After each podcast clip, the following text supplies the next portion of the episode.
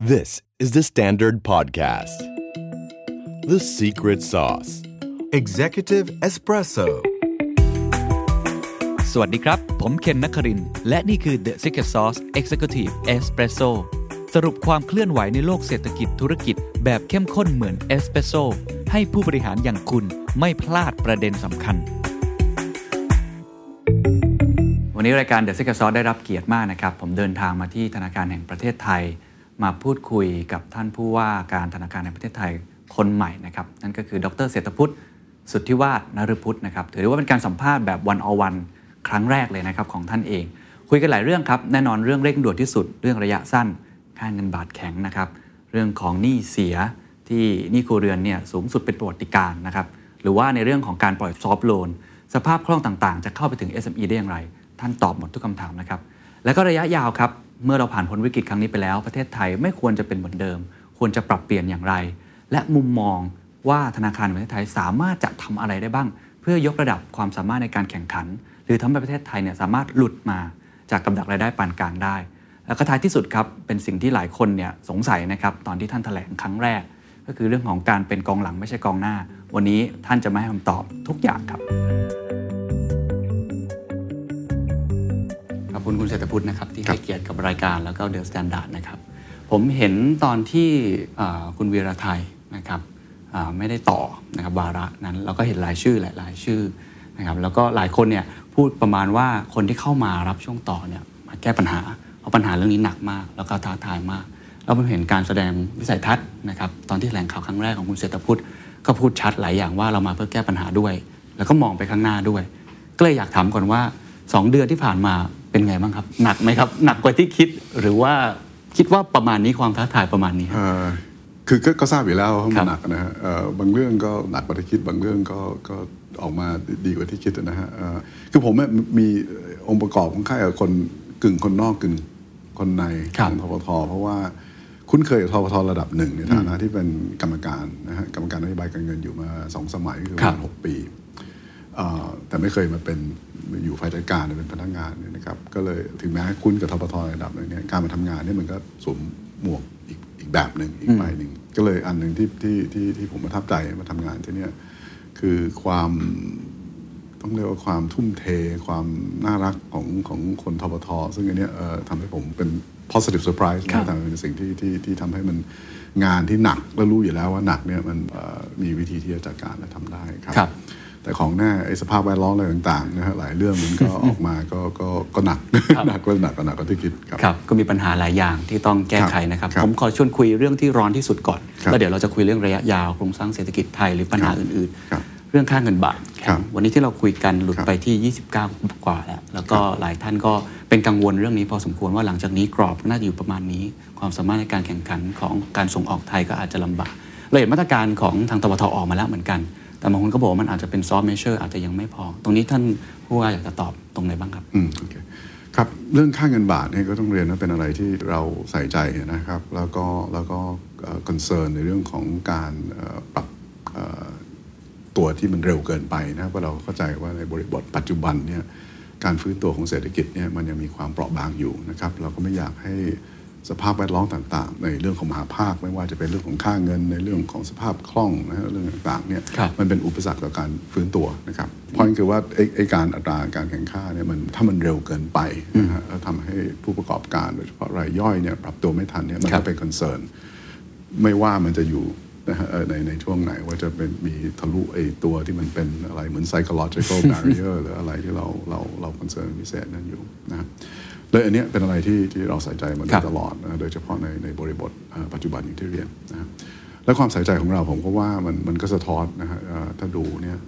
ส่วนหนึ่งก็เป็นเรื่องของการที่เราได้มีการออกมาตรการนะในช่วงก่อนนะฮะซึ่งเรื่องมาตรการเนี่ยเป็นอะไรที่คนก็ก็ให้ความสนใจนะฮะมากนะฮะแต่แต่ผมก็ต้องเล่าคอนเท็กซ์ของมันหน่อยนะฮะอันแรกเลยเนี่ยคือคือแฟกต์เนี่ยก็คือว่าการเคลื่อนไหวของค่าเงินบาทเนี่ยนะฮะถ้าดูในห้าปีที่ผ่านมาเนี่ยนะฮะ แปดสิบห้าเปอร์เซ็นต์ เนี่ยมันขึ้นอยู่กับปัจจัยภายนอก หกสิบเปอร์เซ็นต์ เนี่ยจะขึ้นอยู่กับการเคลื่อนไหวของเงินสกุลหลักใหญ่ๆ อีก ยี่สิบห้าเปอร์เซ็นต์ จะเป็นเรื่องเกี่ยวกับเงินในภูมิภาคนะฮะแล้วก็อีก สิบห้าเปอร์เซ็นต์ เนี่ยเป็นเรื่องของปัจจัยที่มันเกี่ยวเฉพาะของเราความหมายก็คือว่าถ้าค่าเงินสกุลใหญ่นะฮะอย่างดอลลาร์เนี่ยนะฮะมันอ่อนเนี่ยยังไงยังไง tendency ของบาทก็คือก็คือจะแข็งนะฮะอันนี้มันก็เป็นเป็นแฟกต์ยังไงที่ที่ทุกที่นะไม่เฉพาะประเทศไทยเจอนะฮะเราก็เห็นในช่วงหลังเนี่ยที่บาทมันแข็งเนี่ยมันก็แข็งหลักๆจากเรื่องของการอ่อนค่าของดอลลาร์นะครับซึ่งก็เห็นค่าเงินในภูมิภาคนะครับแข็งขึ้นหมดนะฮะค่าเงินหยวนเองก็รู้สึกแข็งค่ามากสุดในรอบสองปีจำไม่ผิดนะฮะเงินสกุลอื่นในภูมิภาคหลายอันก็แข็งค่าสุดพวกเกาหลงเกาหลีอะไรต่างๆเนี่ยนะฮะแข็งสุดในรอบสามปีนะเราก็เห็นตัวนี้มันเกิดขึ้นนะครับมันก็เลยสะท้อนว่ามันเป็นปัญหาที่แบบเจอกันหมดทุกคนและเป็นปัญหาจากปัจจัยภายนอกเรื่องของดอลลาร์เป็นหลักโอเคแต่ว่าไอ้เรื่องของความใส่ใจของเราเราก็มีเนี่ยนะเลยก็ต้องก็ต้องคำนึงเลยถึงถึงเรื่องของของมาตรการอะไรต่างๆที่จะดูแต่ว่ามาตรการต่างๆเนี่ยไม่ว่าที่ที่ออกไปแล้วเนี่ยหรือที่ที่คิดจะออกในทุกทีเนี่ยก็ก็ต้องมองเราก็ต้องมองในเรื่องของภาพรวมภาพรวมความหมายก็คือว่าทุกอย่างที่ทำนะฮะมันมีผลข้างเคียงใช่ก็เลยการที่จะชั่งว่าจะจะทำอะไรเนี่ยมันก็ต้องเทียบกับผลข้างเคียงที่ที่อาจจะเกิดขึ้นซึ่งตัวอย่างในอดีตมันก็มีบางคนก็จะบอกว่ามาตรการที่ออกมาที่ผ่านมาเนี่ยอ่อนเกินไปที่ผ่านมาในอดีตมันก็เคยเห็นตัวอย่างของมาตรการที่ออกมาแล้วมันแรงเกินไปมันก็เลยการทุกอย่างพวกนี้มันก็ต้องเทียบนะฮะว่าข้อดีข้อเสียของของเรื่องต่างๆนี่เป็นยังไงแล้วก็ความเหมาะสมในบริบทปัจจุบันนี่เป็นยังไงอีกเรื่องที่คุณเคนพูดถึงเมื่อกี้คือเรื่องของความสามารถในการแข่งขันอันนี้ก็ต้องเรียนอีกว่าว่าไอ้กี่ความสามารถในการแข่งขันเนี่ยมันไม่ได้ขึ้นอยู่เฉพาะกับเรื่องของค่าเงินนะของเรานี่จริงๆมีปัญหาเรื่องของขีดความสามารถในการแข่งขันที่มันมันมาอยู่นานแล้วนะแล้วเราก็เห็นว่าในเรื่องของต้นทุนการผลิตเนี่ยนะฮะไม่ว่าจากเรื่องของค่าแรงที่เพิ่มขึ้นหรือเรื่องของอัตราการเติบโตของประสิทธิภาพนะฮะที่มันดรอปลงอัตราตัว productivity growth เนี่ยมันดรอปลงเนี่ยพวกนี้มันเป็นสิ่งที่มันบั่นทอนเรื่องขีดความสามารถในการแข่งขันเรามานานแล้วเลยเรื่องหลายอย่างพวกนี้มันไม่ได้เกี่ยวเฉพาะกับเรื่องเกี่ยวกับค่าเงินนะแล้วเราก็เห็นเนี่ยไอ้เรื่องการลงทุนโดยตรงมันจากเดิมที่สมมติเราเทียบกับเวียดนามเวียดนามไม่เห็นฝุ่นเราเลยตอนนี้กลายเป็นเขาสร้างเราไปอย่างอย่างมีนัยยะนะครับเลยเรื่องพวกนี้มันสะท้อนว่าแบบปัญหาที่เราเจอเรื่องของเรื่องของค่าเงินอะไรต่างๆเนี่ยมันมันก็เป็นอะไรที่ไม่ใช่เฉพาะนะฮะเรื่องของเราเป็นเรื่องของภายนอกเป็นเป็นเป็นหลักนะฮะถ้าดูไอ้เนี่ยการเคลื่อนไหวของค่าเงินบาทห้าปีที่ผ่านมา แปดสิบห้าเปอร์เซ็นต์ เรื่องภายนอกแล้วกลับมามันมี สิบห้าเปอร์เซ็นต์ ที่เป็นเรื่องภายในของเรา okay. ซึ่งอันนี้ก็ยอมรับว่าที่ผ่านมาสมมติดอลลาร์มันอ่อนบาทแข็งเงินสกุลอื่นในภูมิภาคแข็งที่ผ่านมาในห้าปีที่ผ่านมาที่เรียนเนี่ยมันมีมันมีแนวโน้มที่บางทีเนี่ยตอนที่คนอื่นเขาแข็งอ่ะเรามักจะแข็งมากกว่าคนอื่นใช่ถูกครับหรือตอนที่คนอื่นอ่อนเรามักจะอ่อนน้อยกว่าคนอื่นเมื่อกลับมาไอ้เรื่องไอ้ปัจจัยที่เป็นเฉพาะของไทยเนี่ยที่ทำให้ไอ้ไอ้ไอ้ภาพเนี้ยนะมันเกิดขึ้นซึ่งมาจากอะไรอันแรกเลยนะมาจากการที่ประเทศไทยเนี่ยเราเนี่ยเกินดุลบัญชีสะพัดมามหาศาลมาโดยตลอดนะฮะตอนที่เรานึกถึงดุลบัญชีสะพัดเราก็คิดว่าเราส่งออกเยอะเทียบกับนำเข้าแต่อีกมิติหนึ่งเนี่ยคือการลงทุนของเรามันน้อยมากแล้วไม่มีการลงทุนไม่มีการลงทุนซึ่งทำให้ตัวเป็นตัวเมนเลยหลักๆเลยในโครงสร้างทำให้การเกินดุลบัญชีสะพัดเราเกินดุลเยอะมากไอ้ตัวนี้เหมือนเหมือนเป็นตัวแบบมันทำให้มันมีไอ้เรื่องของ supply เนี่ยของดอลลาร์เนี่ยมันเยอะมากในระบบแล้วก็แล้วก็เป็นตัวที่ที่มันกดดันทำให้เรื่องข้างเงินเราเนี่ยแทนที่ที่จะแข็งซึ่งถามว่ามันมีประเทศอื่นไหมที่มี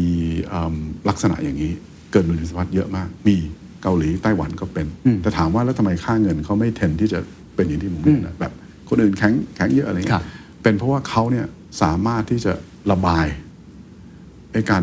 เกินดุลบัญชีสะพัดเนี่ยออกไปข้างนอกได้ดีกว่าเรานะฮะศัพท์เขาจะเรียกว่ารีไซเคิลเนี่ยไอ้ตัวเซอร์พลัสตัวเนี้ยใช่ไหมคือถ้าแบบมันเหมือนมวลน้ำก้อนน้ำใหญ่เข้ามาอย่างเงี้ยใช่ไหมของที่อื่นเนี่ยเขาสามารถระบายมันออกไปได้ด้วยวิธีการอะไรครับหลักๆเลยก็คือเรื่องของการลงทุนนักลงทุนในประเทศของเขาเนี่ยคือถึงแม้เขามีไอ้การเกินดุลบัญชีสะพัดที่เยอะมากเนี่ยเขาก็จะเอาเงินที่มีเนี่ยออกไปลงทุนต่างประเทศแต่ของเราเนี่ยนักลงทุนไทยไม่ว่าจะเป็นรายย่อยสถาบันก็คือจะมักจะไม่เอาเงินออกเก็บอยู่ในไทยหมายความว่าฝั่งฝั่งของเกาหลีเองหรือว่าประเทศอื่นที่คุณเศรษฐพุทธยกตัวอย่างเองเนี่ยธนาคารกลางให้ไกด์ว่าควรจะไปลงทุนหรือเอกชนเขาตื่นตัวจริงๆหลักๆเลยถ้าดูเนี่ยนะฮะมันเป็นเรื่องของพวกนักลงทุนสถาบันรายใหญ่ของประเทศพวกนั้นนะฮะอาจจะเป็นพวก อย่างเกาหลีไต้หวันก็จะเป็นพวกบริษัทประกันอย่างเงี้ยยกตัวอย่างที่เขาจะเป็นลงทุนต่างประเทศเยอะเพื่อไปหารีทงรีเทิร์นอะไรต่างๆนะครับหรืออาจจะเป็นพวก pension fund นะพวกไอ้กองทุนประกันสังคมพวกอะไรพวกอ่าที่ที่จ่ายของของภาครัฐที่ที่ไปลงต่างประเทศนะแต่ของเราเนี่ยการลงทุนต่างประเทศของของนักลงทุนสถาบันรวมทั้งรายย่อยเนี่ยเนี่ยค่อนข้างน้อยนะซึ่งมันมาจากการที่แบบเหมือนคนไทยก็เหมือนมีโฮมไบอ่ะไม่ค่อยไม่ค่อยไม่ค่อยอยากที่จะไปลงมีหนำซ้ำนะของคนไทยเราเนี่ยต่างกับต่างประเทศคือคือตอนที่ไปลงทุนต่างประเทศเนี่ยอย่างเช่นลงทุนผ่านพวกบลจ.ไปลงพวกกองทุนอะไรต่างๆเนี่ยเฮดจ์หมดคือตอนที่เฮดจ์หมดมันก็เลยยิ่งไม่ส่งผลมันไม่ได้เงินไม่ได้ไหลช่วยในแง่ของการที่จะทำให้ค่าเงินมันมันมันอ่อนเลยเลยเลยไอ้ตัวเนี้ยมันก็เป็นภาพที่ทำให้แบบไอ้ภาพ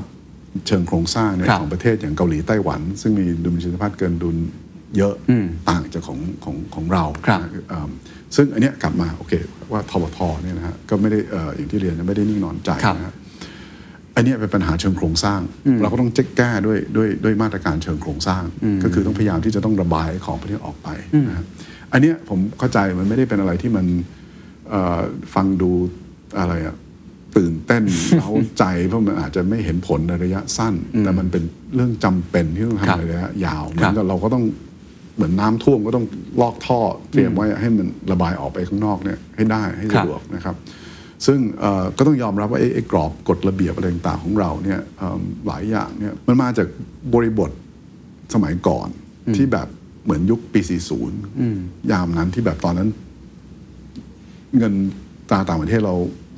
น้อยใช่ไหมทุนสำรองเราหมดอะไรต่างๆแล้วเหมือนกับแนวของการอะไรกรอบนโยบายต่างๆกฎระเบียบอะไรต่างๆมันเอื้อให้เงินไหลเข้าเข้าได้ง่ายแต่ไม่ค่อยให้มันออกคือให้เข้าง่ายแต่ออกยากคุยง่ายคือเหมือนนักลงทุนสมัยก่อนนะช่วงก่อนหน้านี้จะเอาเงินออกไปต่างประเทศเนี่ยโอ้ยต้องรายงงรายงานมีกฎระมุงระเบียบอะไรต่างๆที่ต้องเจอใช่ไหมแต่ว่าไอ้นักลงทุนต่างชาติจะมาลงในไทยนี่คือเข้ามาได้โดยสะดวก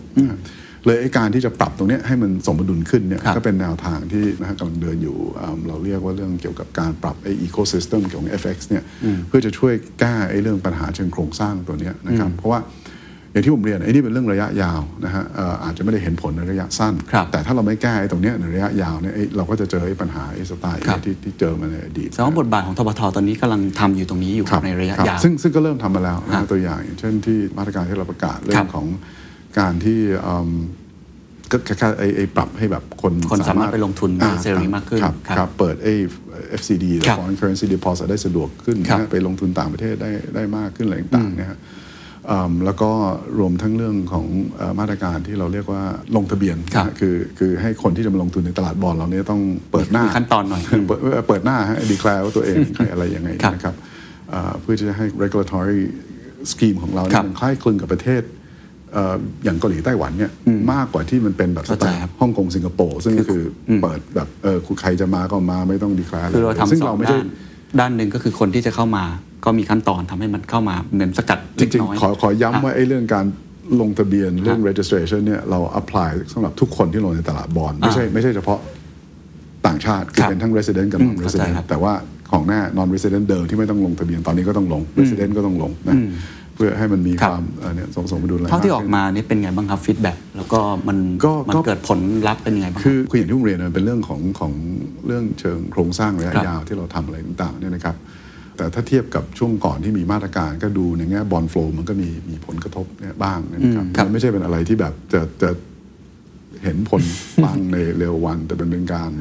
ลอกท่อครับเข้าใจฮะมันเกิดความสนแต่จะมีมาตรการอื่นๆไหมครับมีแนวโน้มอื่นๆที่เราจะพอออกมาไหมครับเมื่อวานผมได้เจอคุณจุรินทร์ลักษณะวิสิทธิ์เขาดูแลด้านพาณิชย์การส่งออกเขาฝากมาเขาบอกเขาก็ได้เจอคุณเศรษฐพุทธอยู่เรื่อยๆแต่เขารู้ว่าธปท.ก็ดูแลด้านนี้อยู่เขาก็อยากเห็นนะครับว่าจะมีอะไร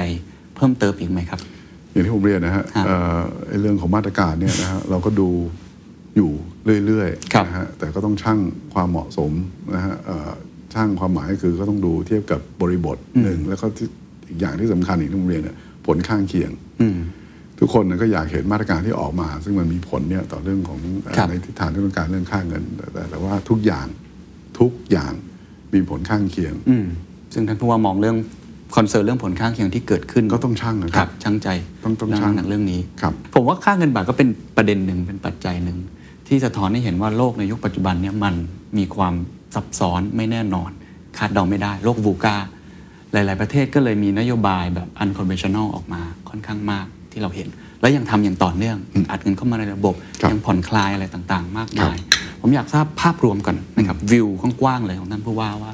มองว่าหลังจากนี้เศรษฐกิจที่มันเป็นลักษณะเนี้ยในมองทปท.เองอะกรอบในการวางนโยบายวิสัยทัศน์ที่จะมุ่งไปเนี่ยเป็นยังไงผมเห็นท่านว่าแถลงข่าวแล้วก็หลายที่ก็มาเขียนไม่ว่าจะเป็นเรื่องของเสถียรภาพนะครับหรือว่าเรื่องของการที่เรามองว่าทปท.เป็นเหมือนกองหลังเนี่ยอันนี้ผมอยากทราบแนวนโยบายก่อนว่าท่านว่ามองไงครับเดี๋ยวเรื่องกองหลังเดี๋ยวต้องอธิบายยาวหน่อย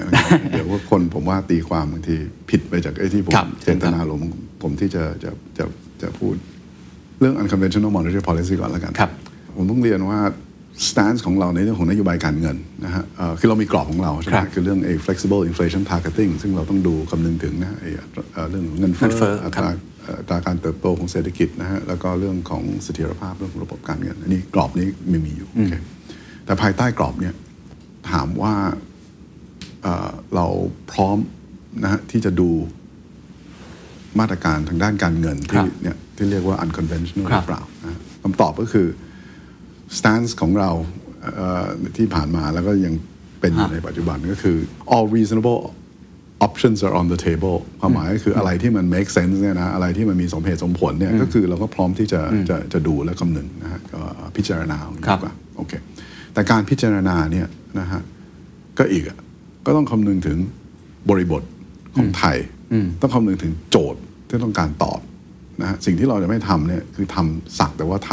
ำทำแบบทำเพราะว่าคนอื่นบอกว่าเอ้ยที่อื่นเขาทำแล้วเราทำไมเราไม่ทำทำเหมือนเพื่อยิงพลุทำแบบให้ให้เหมือนวัดอีกอะทำก็ทำโดยที่ไม่ไม่ไม่ดูเรื่องของของความเหมาะสมเรื่องของผลข้างเคียงอย่างที่เรียนต่างๆเช่นว่า unconventional policy อย่างหนึ่งที่ที่หลายคนพูดถึงว่าหลายต่างประเทศทำกันเนี่ยอย่างเช่น คิว อี นะก็คือ quantitative easing ก็คือการปั๊มเงินเข้าไปในระบบโดยการที่ธนาคารเข้าไปซื้อพันธบัตรต่างๆโอเคเพื่ออัดสภาพคล่องในระบบถามว่าในบริบทไทยปัจจุบันเนี่ยสภาพคล่องเนี่ยขาดหรือเปล่าโดยรวมในระบบแฟกต์ก็คือว่าไม่ถามว่าพูดไปเฉยๆหรือเปล่าไม่ใช่ดูตัวเลขได้เลยดูสภาพคล่องที่อยู่ในระบบธนาคารพาณิชย์นะฮะดูพวก Loan Deposit Ratio นะฮะไม่ได้สูงอะไรนะฮะมากมายนะฮะ deposit growth ก็มีการเติบโตชัดเจนนะครับพวก high quality liquid asset ที่แบงก์ถือนะฮะก็อยู่ในระดับที่สูงนะฮะ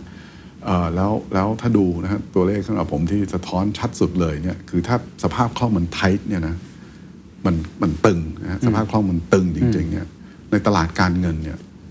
ถามว่าเราจะเห็นดอกเบี้ยพันธบัตรรัฐบาลสิบปีอยู่ที่ หนึ่งจุดสามเปอร์เซ็นต์ หรือเปล่าคือถ้ามันตึงมากๆเนี่ยดอกเบี้ยมันไม่อยู่ที่ หนึ่งจุดสามเปอร์เซ็นต์ หรอกไอ้พวกเนี้ยมันสะท้อนว่าสภาพคล่องอ่ะโดยรวมผมก็ย้ำนะโดยรวมในระบบอ่ะไม่ได้ขาดเลยการที่แบบจะต้องไปซื้อพันธบัตรเนี่ยเพื่อจะไปอัดสภาพคล่องเข้าไปในระบบอีกอ่ะท่านว่ามองว่าอาจจะไม่จำเป็นณ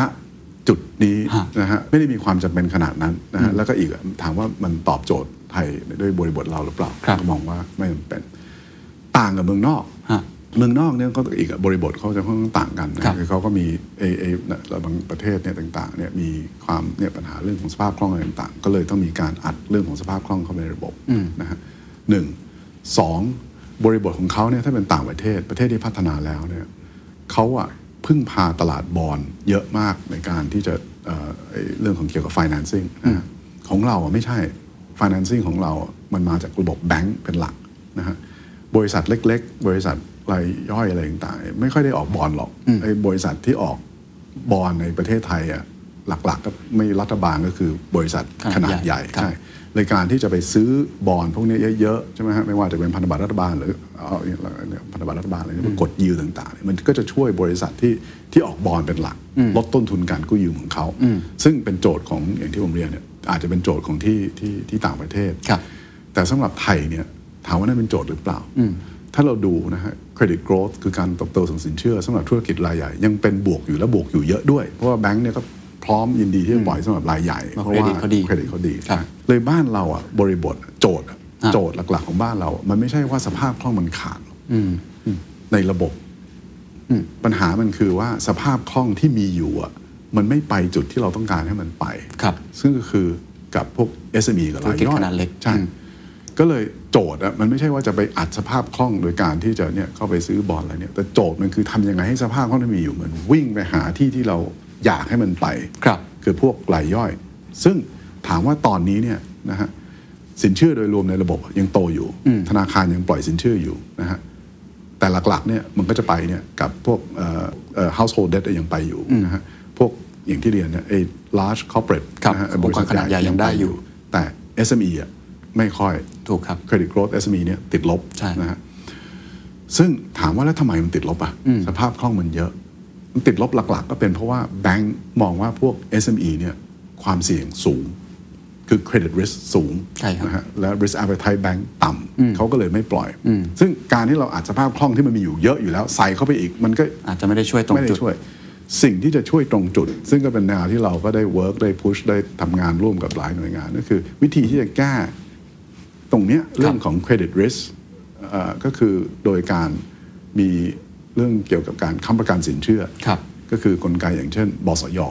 ที่จะช่วยเลยตัวนี้เป็นตัวเป็นมาตรการที่เหมาะกับบริบทไทยที่จอบตอบโจทย์ประเทศไทยเนี่ยดีกว่าไอ้สไตล์ คิว อี อะไรต่างๆนะฮะที่ที่เนี่ยแบบแบบก็คนคืออย่างที่เรียนอ่ะผมว่าเข้าใจนะคนก็แบบเอาที่นู่นเขาทำแล้วทำไมเราไม่ทำคือของพวกนี้มันมันก็อย่างที่บอกมันก็ต้องดูกับความเหมาะสมมันนะครับฉะนั้นมุมมองผู้ว่าคือเราต้องหาโจทย์ให้เจอโจทย์ที่แท้จริงของประเทศไทยว่าปัญหาจริงๆที่ต้องแก้อยู่ตรงไหนซึ่งผมว่าทุกคนก็เห็นคล้ายๆกันกับท่านผู้ว่าก็คือธุรกิจขนาดเล็กนะครับแล้วผมก็เห็นความตั้งใจของธปท.เองเหมือนกันที่พยายามปรับโครงสร้างหนี้ทำอะไรเกี่ยวกับหนี้ในหลายๆอย่างก็เลยต้องถามจุดนี้ว่าสิ่งที่ทำมาเนี่ยพสย.เนี่ยมันพอไหมครับผมได้คุยกับแบงค์หลายๆแบงค์แบงค์พาณิชย์ขนาดใหญ่สีอะไรก็ตามทีพูดคล้ายๆกันว่ายังไงก็ตามเนี่ยไม่ว่าเศรษฐกิจจะเป็นอย่างไรตัวเขาเองเนี่ยเขาจะมีแชร์โฮลเดอร์ค้ำอยู่แม้ว่าเราจะทำเรื่องของเงินปันผลระหว่างการออกไปแล้วนะแต่ว่ายังไงก็ตามธุรกิจก็คือธุรกิจทีนี้เขาถามเขาถามฝากผมมาถามเลยว่าท่านผู้ว่ามีมาตรการอะไรที่จะช่วยทำให้เขาสามารถที่จะคล่องกล้าที่จะปล่อยนะครับให้กับสินเชื่อรายย่อยหรือสินเชื่อที่เป็นแบบนี้มากขึ้นใช่ไหมครับนี่คือธนาคารพาณิชย์ถาม ถามผมตลกผมต้องถามเขาสิ มีมีกลไกอะไรไปมีกลไกอะไรมีค่าค่าอื่นๆนะครับอันนี้เป็นคำถามที่ประหลาดมากผมไม่รู้แบงค์ไหนที่ถามอย่างเงี้ยคือเราให้หลักๆคือ credit risk ก็เป็นเรื่องของก็คือ bank appetite สำหรับ credit risk อะเหมือนแบงค์อยากช่วยฮะแต่แบงค์ก็บสย.อ่ะเมื่ออื่นมีไหมฮะอ่ะถ้าถามธปท.บทบาทธปท.ที่จะช่วยอันนี้หนึ่งเราก็ต้อง make sure ว่าอย่างที่บอกอะสภาพคล่องโดยรวมอะมันพอคือถ้าทุกอย่างมันตรึงใช่ไหมสภาพคล่องไม่มีแต่ของแน่แบงค์ก็ไม่ปล่อยแต่ถามว่าตรงเนี้ยผมได้เราได้ทำหน้าที่ของเราแล้วหรือเปล่าเราได้ติ๊ก the box หรือเปล่าก็ติ๊กอย่างที่เรียนใช่ไหมฮะแบบมันโอ้โหที่ไหนอย่างที่บอกอะกู้ได้สิบปีดอกเบี้ย หนึ่งจุดสามเปอร์เซ็นต์ นะมันไม่ได้เป็นอะไรดอกเบี้ยอะไรที่มันสูงจนเกินไปนะฮะ อาร์ พี rate ของเราดอกเบี้ยนโยบาย ศูนย์จุดห้าเปอร์เซ็นต์ มันไม่ได้เป็นดอกเบี้ย rate ที่สูงเกินไปเลยในแง่ของไอ้ต้นทุนอะไรต่างๆเนี่ยมันมันมันเอื้อต่อการที่ธนาคารพาณิชย์อะไรต่างๆนี่จะปล่อยสินเชื่ออยู่แล้วแต่ผมต้องฝากนิดนึงให้เข้าใจคือแบบผมยกตัวอย่างเรื่อง Soft Loan ซึ่งก็เนี่ยแบงก์ชาติก็ก็ก็ก็มี facility Soft Loan ที่ออกมาแล้วก็ก็อย่างที่ทราบกันดีก็เป็นที่ที่แบบวิพากษ์วิจารณ์เยอะนะว่าไอ้ Soft Loan มันไม่ค่อยไม่ค่อยเดินอย่างที่ควรเข้าไปไม่ถึงเข้าไปไม่ถึงตอนนี้จากวงเงิน ห้าแสน นี่ผมจำตัวเลขได้เลยเหมือนกับกึ่งๆกลายเป็น เค พี ไอ โดยปริยายของแบงก์ชาติอันนึงคือออกประมาณ หนึ่งแสนสองหมื่นห้าพัน ถ้าผมจำไม่ผิดนะอันนี้ตัวเลขล่าสุดนะประมาณ หนึ่งแสนสองหมื่นห้าพัน ประมาณหนึ่งในสี่ หนึ่งในห้าเองใช่ถูกซึ่งแล้วถามว่าอ้าวทำไมมันไม่เดินคือก็อีกอ่ะก็กลับมาเนี่ยมันก็ของพวกนี้ที่จะปล่อยมันผ่านกลไกของของธนาคารพาณิชย์นะฮะตอนที่ดีไซน์ไอ้ตัวตัว soft loan เนี่ยนะฮะออกมาในครั้งแรกก็คือบอกว่าเอาต้องให้ เอส เอ็ม อี ใช่ไหมฮะให้เข้าถึงแต่ดอกต้องต่ำแคปดอกไว้ที่ สองเปอร์เซ็นต์ ใช่ คุณเคนลองคุยกับแบงค์แล้วกันเขาอยากปล่อยไหมสองเปอร์เซ็นต์ด้วยความเสี่ยงที่มีอยู่คำตอบก็คือไม่เลยแบงค์ที่ถามมาอย่างเงี้ยผมก็ถามเขากลับว่าคุณจะปล่อยไหมอย่างเงี้ยมันมาถามผมว่าแบบผมจะทำยังไงให้เขาช่วยปล่อยหลักก็คือแบงค์เองเนี่ยคือ appetite for credit risk เขาก็น้อยเมื่อกลายเป็นแบงค์เขาก็ไม่ยอมปล่อยลูกหนี้ก็เลยไม่ได้หนี้ถูกไหมฮะเออก็เลยคือมันเป็นไปไม่ได้ว่าคุณจะเอาแบบทั้งทั้งหมดทุกอย่างอะหมายความว่าดอกต่ำใช่ไหมเออแล้วก็ได้สินเชื่อแล้วความเสี่ยงก็สูงมีอยู่เออก็แล้วก็อีกอะแล้วแล้วแบงก์ก็เช่นเดียวกันนะฮะคือคือจะจะให้แบบสมมติผมก็เดานะไอ้คำถามที่ที่อยู่เบื้องหลังไอ้คำถามที่พอคนนั้นที่ฝากมาเนี่ยหลักๆก็คือเหมือนกับว่าเออคุณอยากจะให้ผมปล่อยผมก็ปล่อยแต่คุณต้องค้ำผมเยอะๆผมเดาว่าหลักๆคือเป็นอย่างนั้นคุณต้องค้ำผมเยอะๆต้องค้ำผมและค้ำผมมากกว่าไอ้ที่ที่ที่ที่สกีที่ผ่านมาเดาว่าหลักๆเป็นอย่างนั้นแต่จริงๆไอ้เรื่องการค้ำอย่างที่เวียนไม่ใช่เป็นเรื่องของของทบทนี่เป็นเรื่องของบสยกับกระทรวงคลังซึ่งผมก็ต้องถามกลับนะคือมันก็ฟังดูดีว่าแบบเออก็ควรก็ค้ำไปสิแต่กลับมานะอีกอะเราตอนที่คิดของพวกนี้ทุกอย่างมีผลข้างเคียงทุกอย่างมีต้นทุนการค้ำเนี่ยมันก็เป็นภาระภาษีก็ต้องถามว่าแบบการที่จะเอาเงินภาษีของทุกคนเนี่ยเพื่อมาช่วยกลุ่มก็คือก็ต้องก็ต้องมานั่งช่างพิจารณากันก็ต้องช่างดูใช่แต่ถามว่าแบบคือทุกอย่างที่ผมเรียนเนี่ยแบบแบบมันต้องมันทุกอย่างมันมีต้นทุนก็ต้องดูถูกไหมเออผมก็เชื่อว่าในยามนี้มันก็คงเหมาะสมแต่ว่ามันไม่ใช่อยู่ดีๆจะบอกว่าโอ้ยที่อื่นเขาค้ำกันเปอร์เซ็นต์สูงขนาดนี้ดังนั้นเราควรทำอย่างเงี้ยอันนี้ผมก็มองว่ามันไม่มันไม่มันก็อาจจะไม่เหมาะเพราะว่าถ้าคุณค้ำเยอะภาระไปอยู่กับรัฐความเสี่ยงอยู่กับรัฐแล้วแบงก์ก็ก็ความเสี่ยงไม่อยู่กับแบงก์เอาแล้วมันอย่างนี้มันมันเหมาะหรือเปล่าเลยไอ้เรื่องของการที่จะแบกแบ่งเอาอย่างนี้ดีกว่าแบกรับแบ่งรับแบกรับเออแบกรับเออแล้วก็แบ่งกันแบ่งแล้วแบ่งนะเออใช่ไอ้ไอ้ภาระในแง่ของความเสี่ยงในแง่ของต้นทุนผมว่ามันเป็นสิ่งที่ที่ที่ที่มันก็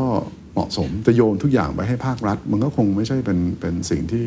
ที่ดีหรอกผมฟังดูคือคำตอบของท่านว่าคือแบกรับและแบ่งรับถ้าเกิดจะเกิดมาตรการลักษณะแบบนี้เกิดขึ้นเรื่องเรื่องถ้าจะทำไม่ไม่ไม่ใช่ไม่ได้ถ้าจะทำทำอยู่แล้วไอ้เรื่องไอ้บสยเรื่องค้ำประกันสินเชื่ออะไรเนี่ยมันมีอยู่แล้ว พี จี เอส ไนน์ เนี่ยเพิ่งออกมาจากครม.แสนห้าหมื่นล้านเดี๋ยวนี้ตัวนี้ก็จะกลายเป็นมันก็จะทำให้สินเชื่อเนี่ยออกไปในระบบใช่ไหมถามว่าทั้งหมดเนี่ยมันมันพอหรือเปล่ามันก็คงพอในในในเฟสแรกในล็อตแรกแต่ว่าก็คงมีความต้องการที่มันเพิ่มขึ้นกว่านี้แต่ก็ต้องเรียนอีกนะคุณเคนแฟกต์ก็คือว่ารอบนี้เนี่ยมันไม่ใช่ทุกคนอะที่จะรอดอ่ะก็คือคือบางคนมีปัญหาของเขาอยู่แล้วคือบางคนเนี่ยมันมีความเปราะบางมีความความอ่อนแออยู่แล้วก่อนที่เจอเรื่องวิกฤตโควิดอีกคือปัญหาภายในของเขาอยู่แล้วมันมีอยู่แล้วแล้วเหมือนกับปริ่มๆอะไรอย่างเงี้ยแล้วเจอโควิดมันก็เลยยิ่งลำบากมันก็ไม่เป็นคำตอบที่ทุกคนอยากจะฟังหรอกทุกคนก็จะคิดว่าผมต้องรอดแต่ว่าเออมันมันก็เป็นไปไม่ได้หรอกว่าทุกคนจะจะรอดแล้วมันไม่เหมาะด้วยว่าด้วยทรัพยากรที่จำกัดไม่ว่าจะจากภาครัฐหรือจากระบบธนาคารพาณิชย์เองที่จะแบบจะต้องให้ทุกคนรอดมันมันมันมันคงไม่ใช่อันนี้ก็คงไม่ใช่เพราะฉะนั้นแสดงว่าแนวทางหลังจากนี้ก็คงดำเนินในกรอบประมาณนี้นี่ผมถามเรื่องถ้าเกิดความเสียหายที่เกิดขึ้นของเศรษฐกิจไทยของผู้ประกอบการไทยที่เกิดขึ้นมันจะ impact มากขนาดไหนมากก็ถึงถึงถึงเป็นเรื่องที่คอนเซิร์นแล้วเราก็ต้องทำทุกอย่างเพื่อที่จะให้แบบความเสียหายเนี่ยมันมันมันมันน้อยที่สุดแล้วก็แล้วก็ไม่ได้ไม่ได้แบบอย่างที่บอกใครที่ควรรอดก็ควรรอดใครที่ใช่ไหมเอ่อใครที่มันไปไม่ไหวก็ไม่ต้องนั่นซึ่งคนที่จะรู้ดีสุดคือใครเรื่องพวกนี้แบงค์ใช่มันไม่ใช่ภาครัฐนะไม่มีทางเลยคือคนที่จะรู้ดีก็คือใกล้ใกล้ชิดกับลูกค้าสุดก็คือแบงค์ซึ่งถ้าแบงค์เขาปล่อยสินเชื่ออยู่กับลูกค้าเขาก็ไม่ได้อยากให้เห็นไอ้ลูกค้าคนนั้นมันเจ๊งตายไปแล้วกลายเป็น เอ็น พี แอล เพราะเขาก็จะจะเสียไอ้นั่นเป็นที่มาของทำไมถึงมาตรการของของที่ที่เราสนับสนุนเนี่ยนะฮะพยายามที่จะนั้นก็คือพยายามที่จะให้มันมีเรื่องเกี่ยวกับการที่ลดเรื่องภาระหนี้ของลูกหนี้พูดง่ายๆคือซื้อเวลาว่าเราก็รู้อย่างที่เรียนที่เราคุยกันนะว่าไอ้วิกฤตรอบนี้มันวิกฤตอะไรที่มันหนักแล้วยาวแก้ไม่ได้เร็วดังนั้นเนี่ยอันแรกก็คือต้องต้องต้องพูดง่ายๆคือต้องซื้อเวลาอยู่ซื้อเวลาอย่างไงอยู่ก็ต้องลดภาระหนี้ที่ลูกหนี้มันมีแล้วก็ยืดเวลาใช่ไหมฮะก็โดยการที่จะลด เรื่องของเอ่อเงินที่ต้องจ่ายต่องวดเพิ่มงวดซื้อเวลาอะไรต่างๆนี่จำเป็นแล้วก็สิ่งที่เราทำก็คือเอื้อไปในทิศทางนี้นะเรื่องเกี่ยวกับกฎระเบียบอะไรต่างๆนะเรื่องเกี่ยวกับมาตรการอะไรต่างๆที่สนับสนุนออกไปในทางนี้นะครับเรื่องเกี่ยวกับการสนับสนุนให้มันมีการปรับโครงสร้างหนี้เรื่องต่างๆพวกนี้จำเป็นที่สุดสำคัญที่สุดสำคัญมากมากมากกว่าไอ้เรื่องที่จะไปทำ คิว อง คิว อี ยิงพลุอะไรอย่างเงี้ยต่างๆอันนี้ตรงจุดมากกว่าแล้วตอบโจทย์ของไทยมากกว่าครับพอคุยเรื่องนี้ก็เลยอยากชวนคุยเรื่องหนี้ครับซึ่งผมเห็นในเอกสารหลายๆชิ้นหรือว่าเวลามีคำแถลงออกมาจากธปท.ก็จะใส่ใจเรื่องนี้มากเราค่อนข้างเป็นห่วงเรื่องนี้มากตอนนี้เป็นยังไงบ้างครับเพราะเราเห็นหนี้ครัวเรือนต่อ จี ดี พี เนี่ยขึ้นไปบางสำนักนี่บอกว่าปีนี้จบที่แปดสิบไปปลายเก้าสิบด้วยซ้ำนะครับน่ากังวลขนาดไหนแล้วจำนวนเปอร์เซ็นต์หนี้เสีย เอ็น พี แอล เป็นยังไงบ้างไอ้ปัญหาหนี้เนี่ยมันเป็นปัญหาอีกอะที่มันมีอยู่ก่อนโควิดแล้วแล้วเจอโควิดมันก็เหมือนมันซ้ำเติมปัญหาใช่ไหมฮะไอ้หนี้ครัวเรือนเนี่ยแบงก์ชาติเนี่ยพูดมาโดยตลอดพูดมาโดยตลอดว่าโอ้ยเนี่ยเป็นจุดเปราะบางของระบบเศรษฐกิจไทยที่นี่ครัวเรือนต่อ จี ดี พี เราเนี่ยมันสูงใช่ไหมซึ่งก่อนวิกฤตเนี่ยมันอยู่ที่ประมาณ เจ็ดสิบเก้าถึงแปดสิบ ตอนนี้วิ่งมาอยู่ที่ประมาณ แปดสิบสี่เปอร์เซ็นต์ ที่เป็น จี ดี พี อะไรต่างๆเนี่ยนะฮะแล้วก็เป็นที่มาใช่ไหมของทำไมถึงเราตอนนั้นก็มีเรื่องมาตรการอะไรต่างๆเหมือนกับอยากที่จะจะเรียกว่าอะไรอะแบบให้มีการระมัดระวังในเรื่องของการปล่อยสินเชื่ออะไรต่างๆใช่ไหมก่อนโควิดเสียอีกเนี่ยนะฮะซึ่งผมก็ว่าไอ้การที่มันเกิดขึ้นมันยิ่งซ้ำเติมวันนี้เออจริงๆมันมันจำเป็นเพราะว่าไอ้ตัวนี้มันเป็นจุดเปราะบางมาเจอโควิดมันยิ่งหนักเข้าไปใหญ่เพราะว่ารายได้คนมันก็หายไปเยอะใช่ไหมครับเลยไอ้ตัวนี้ยังไงเนี่ยมันเป็นมันเป็นเรื่องที่อย่างที่เรียนนะมันเป็นเพนพอยท์ของคนแบบแบบในวงกว้าง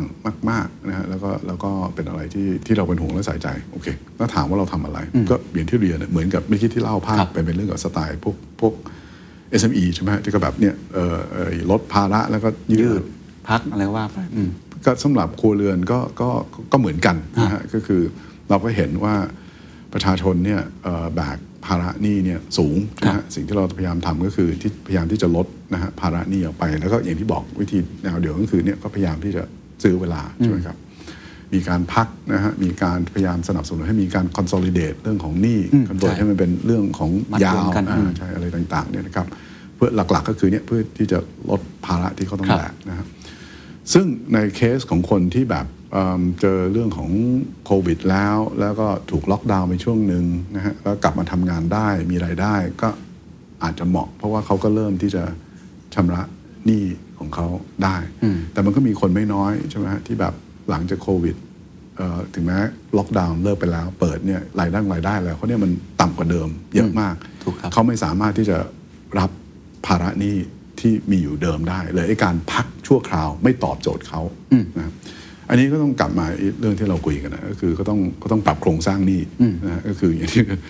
กด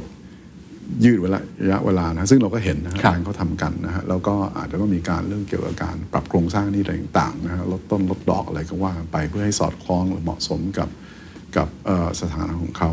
ซึ่ง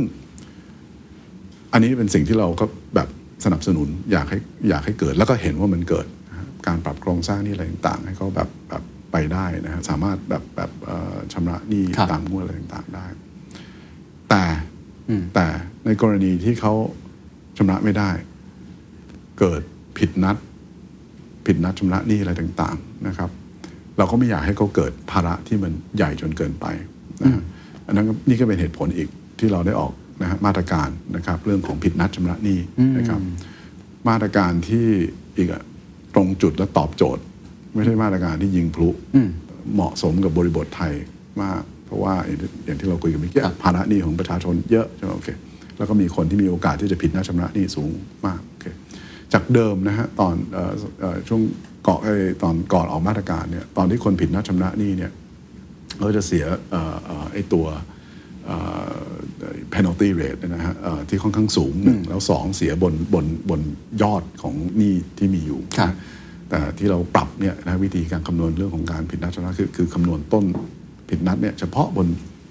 ช่วงไอ้ยอดที่ที่คุณคุณผิดคือโทษเบาลงโทษเบาลงเออยอดที่มาใช้คำนวณในการที่ที่คิดไอ้การผิดนัดเนี่ยน้อยลงเยอะมากนะ ให้มันเป็นไปตามตามไอ้งวดที่คุณคุณคุณพลาด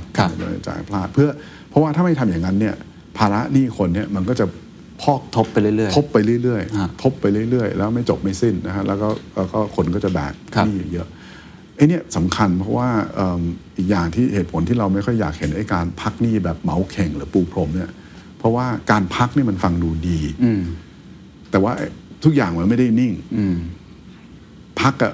ดอกมันยังวิ่งอยู่เลยตอนที่ไปบอกคนว่าพักหนี้ แต่ว่าแบบดอกมันยังวิ่งไอ้มูลหนี้มันก็ป่องไปอยู่เรื่อยๆใช่ไหมครับแล้วก็กลายเป็นแบบหนี้สินยิ่งยิ่งบอลลูนเข้ามาใหญ่เนี่ยนะฮะเออเออก็เป็นอะไรที่ไม่อยากให้เกิดขึ้นก็เป็นที่มาของทำไมถึงออกมาตรการพวกนี้โอเคนี่โทษผมเล่ายาวนิดนึงแต่อยากจะให้เห็นภาพว่าแบบหนึ่งไม่อยากให้คนกลายเป็นใช่ไหมฮะแบบไม่อยากให้คนผิดนัดชำระหนี้ก็เลยเรื่องของการที่จะลดลดไอ้ไอ้งวดอะไรต่างๆนะฮะขยายเวลาอะไรต่างๆสองถ้าเกิดมีการผิดนัดก็ไม่อยากที่จะให้กลายเป็นว่าต้องเสียเพนัลตี้จนแบบโอ้โหผมพอเขาได้ลืมตาอ้าปากได้เร็วขึ้นเป็นกับดักหลุดจากวงจรอุบาของหนี้ไม่ได้แล้วสุดท้ายถ้าแบบไม่ไหวจริงๆเนี่ยแล้วก็ต้องเข้ากระบวนการศาลอะไรต่างๆเราก็ไม่อยากให้เขาไปติดในศาลเพราะว่าแฟกต์ก็คือว่าในศาลเองเนี่ยคดีที่เกี่ยวกับหนี้เนี่ยมันมหาศาลผมจำไม่ผิดตัวเลขคดีแพ่งที่อยู่ในศาลที่เกี่ยวกับพวกเนี่ยเครดิตการ์ดกับ personal loan เนี่ยสี่แสนเจ็ดหมื่นคดีมั้งแล้วแปดถึงสิบสองเดือนอะไรประมาณนี้กว่าจะเคลียร์ต้องใช้เวลานานมากเราก็เลยสนับสนุนแล้วก็ทำงานนะร่วมกับทางกระทรวงยุติธรรมกับหน่วยงานอื่นๆที่เกี่ยวข้องเนี่ยนะครับเพื่อที่จะสนับสนุนให้มีการการใช้กระบวนการไกลเกลี่ยนะครับซึ่งจะจะเร็วกว่าเรื่องของการที่จะเข้าศาลแล้วก็จะลดภาระค่าใช้จ่ายอะไรต่างๆสำหรับลูกหนี้อะไรเนี่ยด้วยครับก็เป็นตัวนี้ที่เล่ายาวก็คือเพื่อจะบอกว่าเนี่ยมันเป็นไอ้เรื่องหนี้เนี่ยมันเป็นไม่ใช่แค่พูดว่าเป็นห่วงเราใส่ใจแต่ก็พยายามแก้ปัญหาทั้งต้นทางกลางทางปลายทางถึงขั้นถึงแบบต้องไกลจากไม่อยากให้เป็น เอ็น พี แอล จนกระทั่งถึงต้องมีการไกลเกลี่ยนะครับแล้วก็มองว่าไอ้มาตรการสไตล์อย่างเงี้ยนะฮะมันจะตรงจุดแล้วก็ตอบโจทย์เนี่ยมากกว่ามาตรการให้คิดคิดว่าเพียงพอไหมครับปีหน้าคิดว่าแนวโน้มเปอร์เซ็นต์ของหนี้ครัวเรือนต่อ จี ดี พี จะพุ่งไปมากขึ้นมากกว่านี้ไหมครับไอ้ที่ที่ผ่านมาเนี่ยไอ้หนี้ครัวเรือนต่อ จี ดี พี ที่มันเพิ่มหลักๆเนี่ยก็มาจากไอ้ จี ดี พี ที่มันหดลงตีนี้มันติดลบฮะใช่แต่ว่าถ้าถ้ามองไปข้างหน้าเนี่ยไอ้อันนึงเนี่ยที่ทางทบทเราเนี่ยคอนเซิร์นคือคือยังไงเนี่ยเราก็เชื่อว่าเราก็จะออกจากไอ้วิกฤตตัวนี้นะฮะได้เนี่ยแต่ว่าจะออกในรูปแบบไหนคือเราไม่อยากให้เราออกจากวิกฤตแล้วก็แบบทุกคนมีแบบภาระหนี้ debt overhang ที่มันมหาศาลที่มันจะถ่วงทุกอย่างไปอีกยาวเราก็เป็นอะไรที่เราเราไม่อยากเห็นนะครับก็เลยเป็นที่มาของทำไมถึงถึงเนี่ยอยากจะสนับสนุนให้มันมีการปรับโครงสร้างหนี้นะให้มันเหมาะสมกับไอ้ศักยภาพความสามารถของคนต่างๆที่จะชำระหนี้ซึ่งซึ่งการปรับโครงสร้างนี่มันเป็นอะไรที่มันสำคัญเพราะมันจะตอบโจทย์ทั้งทั้งฝั่ง เอ่อ เรื่องของลูกหนี้เนี่ยนะที่จะมีภาระที่มันเหมาะสมกับกับสถานะของเขาแล้วก็เจ้าหนี้ด้วยเพราะว่าถ้าถ้ามันไม่มีการปรับโครงสร้างหนี้หนี้มันก็จะกลายเป็นสินเชื่อที่ที่ที่ที่ด้อยคุณภาพกลายเป็น เอ็น พี แอล อะไรต่างๆซึ่งซึ่งก็ไม่มีใครที่ที่อยากเห็นตรงนี้ครับครับเราคุยกันมาเรื่องค่าเงินบาทเรื่องของหนี้เรื่องของซอฟท์โลนผมชวนคุยอีกเรื่องนึงที่จริงๆเป็นปัญหาเชิงโครงสร้างแล้วก็เป็นปัญหาที่หลายคนกังวลแทบจะที่สุดแล้วมันเปิดแผลให้เห็นในช่วงเวลานี้ก็คือเรื่องความเหลื่อมล้ำที่เกิดขึ้นนะครับซึ่งต้องยอมรับว่าการเติบโตของเศรษฐกิจหลังจากนี้เนี่ยมันมีใหม่กับเก่าเลยบางทีเป็น K shape เลยคนรวยก็มีโอกาสลงทุนสภาพคล่องมันเยอะเนาะเขาก็มีโอกาสไปลงทุนในสินทรัพย์เสี่ยงมากขึ้นแต่ว่าคนที่ไม่มีโอกาสเนี่ยนอกเหนือจากจะไม่มีสภาพคล่องเข้าถึงไม่ได้แล้วมันอาจจะลดลงไปอีกลดโอกาสอื่นๆมากมายตรงนี้ธปท.มองมองเรื่องนี้ยังไงครับเรามีบทบาทในการเข้ามาช่วยเหลือแก้ไขยังไงอันนี้อย่างที่เรียนนะคล้ายๆกับที่คุยเมื่อกี้ฮะคือคือผมก็เชื่อว่าเราจะในในที่สุดเราก็จะออกจากวิกฤตตัวนี้นะอย่างที่เรียนโรคมันหนักใช้เวลานานแต่เดี๋ยวแต่ว่ามีวิธีรักษามันแค่ใช้เวลามันไม่มีอะไรที่แบบเป็นยาวิเศษที่จะทำให้เราแบบนะออกได้โดยที่แบบผลข้างเคียงมันไม่มีอะไรอย่างเงี้ยนะฮะเลยเลยยังไงเนี่ยเราก็จะออกจากวิกฤตมองว่ามันสองปีถูกไหมใช่คือคือคือถ้าถ้ามองไปข้างหน้าเนี่ยนะฮะเราตอนนี้ก็ประเมินไว้ว่าเราก็น่าจะเห็นตัวเลขการเติบโตเศรษฐกิจที่เป็นบวกนะฮะเยอะอันเยอะนะฮะเทียบปีต่อปีเนี่ยน่าจะเห็นตอนไตรมาสสองปีหน้านะครับ แต่กว่าจะกลับมาระดับระดับในแง่ของ จี ดี พี นะฮะเท่ากับก่อนวิกฤตโควิดเนี่ยน่าจะประมาณไตรมาสสองของปีหกสิบห้านะคืออีกก็คือพูดง่ายๆคืออีกประมาณจากนี้ไปก็ประมาณสิบแปดเดือนแต่ว่าใช่จากจากประมาณสองปีจากไอ้ที่โควิดเริ่มเริ่มเข้ามาอะไรต่างๆซึ่งตัวนี้มันก็สะท้อนอีกที่ว่าว่าไอ้ไอ้โลกเนี่ยมันมันเป็นอะไรที่มันมันมันใช้เวลาเพราะว่ามันมันกระทบคนหมู่มากมันต่างค่อนข้างมากกับวิกฤตปีสี่สิบนั่นหลายมิติมันแก้ยากกว่าไอ้ปวดหัวกว่าไอ้วิกฤตปีสี่สิบมันหลายใหญ่นี่มันเป็นหลายเล็กมันมาอะไรต่างๆโอเคเลยอันเนี้ยมันเป็นเรื่องของว่าใช้เวลานานแล้วยังไงมันก็จะจะออกมาได้แต่จะออกอย่างที่กลับมาจะออกในรูปแบบไหนสิ่งที่ที่ผมเองคอนเซิร์นเนี่ยก็คือผมคิดว่ามันมีหลายปัจจัยที่สื่อว่าโอกาสที่เราจะออกมาในรูปแบบที่ทำให้ความเหลื่อมล้ำเนี่ยมันหนักขึ้นกว่าเดิมเนี่ยมันมีถามว่าทำไมหนึ่งโควิดอ่ะมันเหมือนมันผมใช้ศัพท์มันเหมือนกับมันเทอร์โบชาร์จเร่งความเร็วเทรนด์บางอย่างที่มันมีอยู่ก่อนหน้านี้แล้วซึ่งไอ้เทรนด์พวกเนี้ยมันเป็นเทรนด์ที่มันเอื้อต่อการที่จะให้ความเหลื่อมล้ำอ่ะมันมันมันมันทางเข้าไปอีกมันทางเข้าไปอีกแล้วแล้วไอ้โควิดมันก็อัดเต็มก็ไปใหญ่ซึ่งมันเป็นเหตุการณ์เกิดขึ้นทั่วโลกด้วยแหละไม่ใช่แค่ใช่ใช่ใช่ตัวอย่างนะฮะขั้นแรกก็คือเรื่องกระแสออโตเมชันมีอยู่แล้วก่อนโควิดใช่ไหมฮะ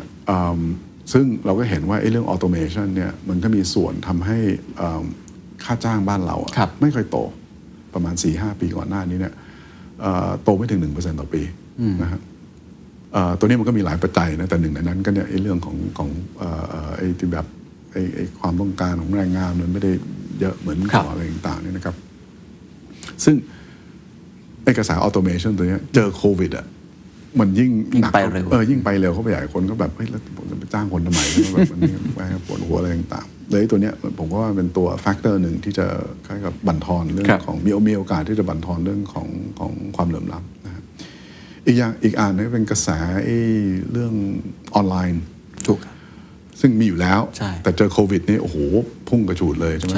ทั้งไอ้การซื้อขายออนไลน์หรือถ้าฝั่งธปทเองไอ้คนที่ใช้พวกไอ้ดิจิทัลเพย์เมนต์ใช้พร้อมเพย์โอ้โหพุ่งกระฉูดเลยช่วงโควิดเพราะคนจีนกับไทยเนี่ยมันเทอร์โบชาร์จเนี่ยซึ่งมันมีทั้งข้อดีข้อเสียแต่ไอ้ไอ้กระแสออนไลน์อันหนึ่งเนี่ยมันก็ไปกดดันเรื่องของรีเทลซะเยอะแล้วก็รีเทลนี่มันตัวจ้างงานที่สำคัญเลยมันก็จะกดไอ้เรื่องของอุปสงค์สำหรับแรงงานอีกซึ่งก็มีแนวโน้มที่จะกดเรื่องของค่าจ้างใช่ไหมครับแล้วนอกจากไอ้ไอ้ของที่ไอ้พวกนี้เป็นเหมือนของที่มันเทรนด์ที่มันมีอยู่ก่อนโควิดแล้วเจอโควิดถูกอย่างที่ผมเรียนใช่ครับมันเร่งเทอร์โบชาร์จเร่งเข้าไปมันมีคล้ายกับศัพท์ที่เขาชอบใช้กันนะผมไม่ได้นั่นเขาเรียกสกาแผลเป็นเป็นประโยคคิดของพวกนักวิเคราะห์แผลเป็นที่ที่ที่เกิดขึ้นจากโควิดครับซึ่งซึ่งก็มีโอกาสที่จะจะจะซ้ำเติมเรื่องของปัญหาความเหลื่อมล้ำอันนี้ง่ายๆที่เราเจอในเคสของไทยอีกนะก็คือเรื่องของท่องเที่ยวถามว่าก่อนหน้านี้ที่เราเห็นท่องเที่ยวมาปีละสี่สิบล้านเนี่ยผมคิดว่าเมื่อไหร่เราจะเห็นตัวเลขสี่สิบล้านกลับมาอีกนักท่องเที่ยวต่อปีผมคิดว่านานใช่ เอ โอ ที บอกหกเจ็ดปีหกปีเลยใช่ครับเอาปีหกเจ็ดครับโอเคก็ผมว่าไอ้นี่เป็นสไตล์ตัวเลขที่แบบมันไม่มีใครรู้จริงหรอกว่ามันจะเป็นยังไงแต่ประเด็นคือผมว่าคนส่วนมากก็คงบอกว่ามันถ้ากลับมาสี่สิบก็คือไม่ไม่ไม่เร็ววันแล้วสองจะกลับมาถึงสี่สิบจริงๆหรือเปล่าก็ก็ก็ไม่ทราบใช่ไหมครับเพราะว่า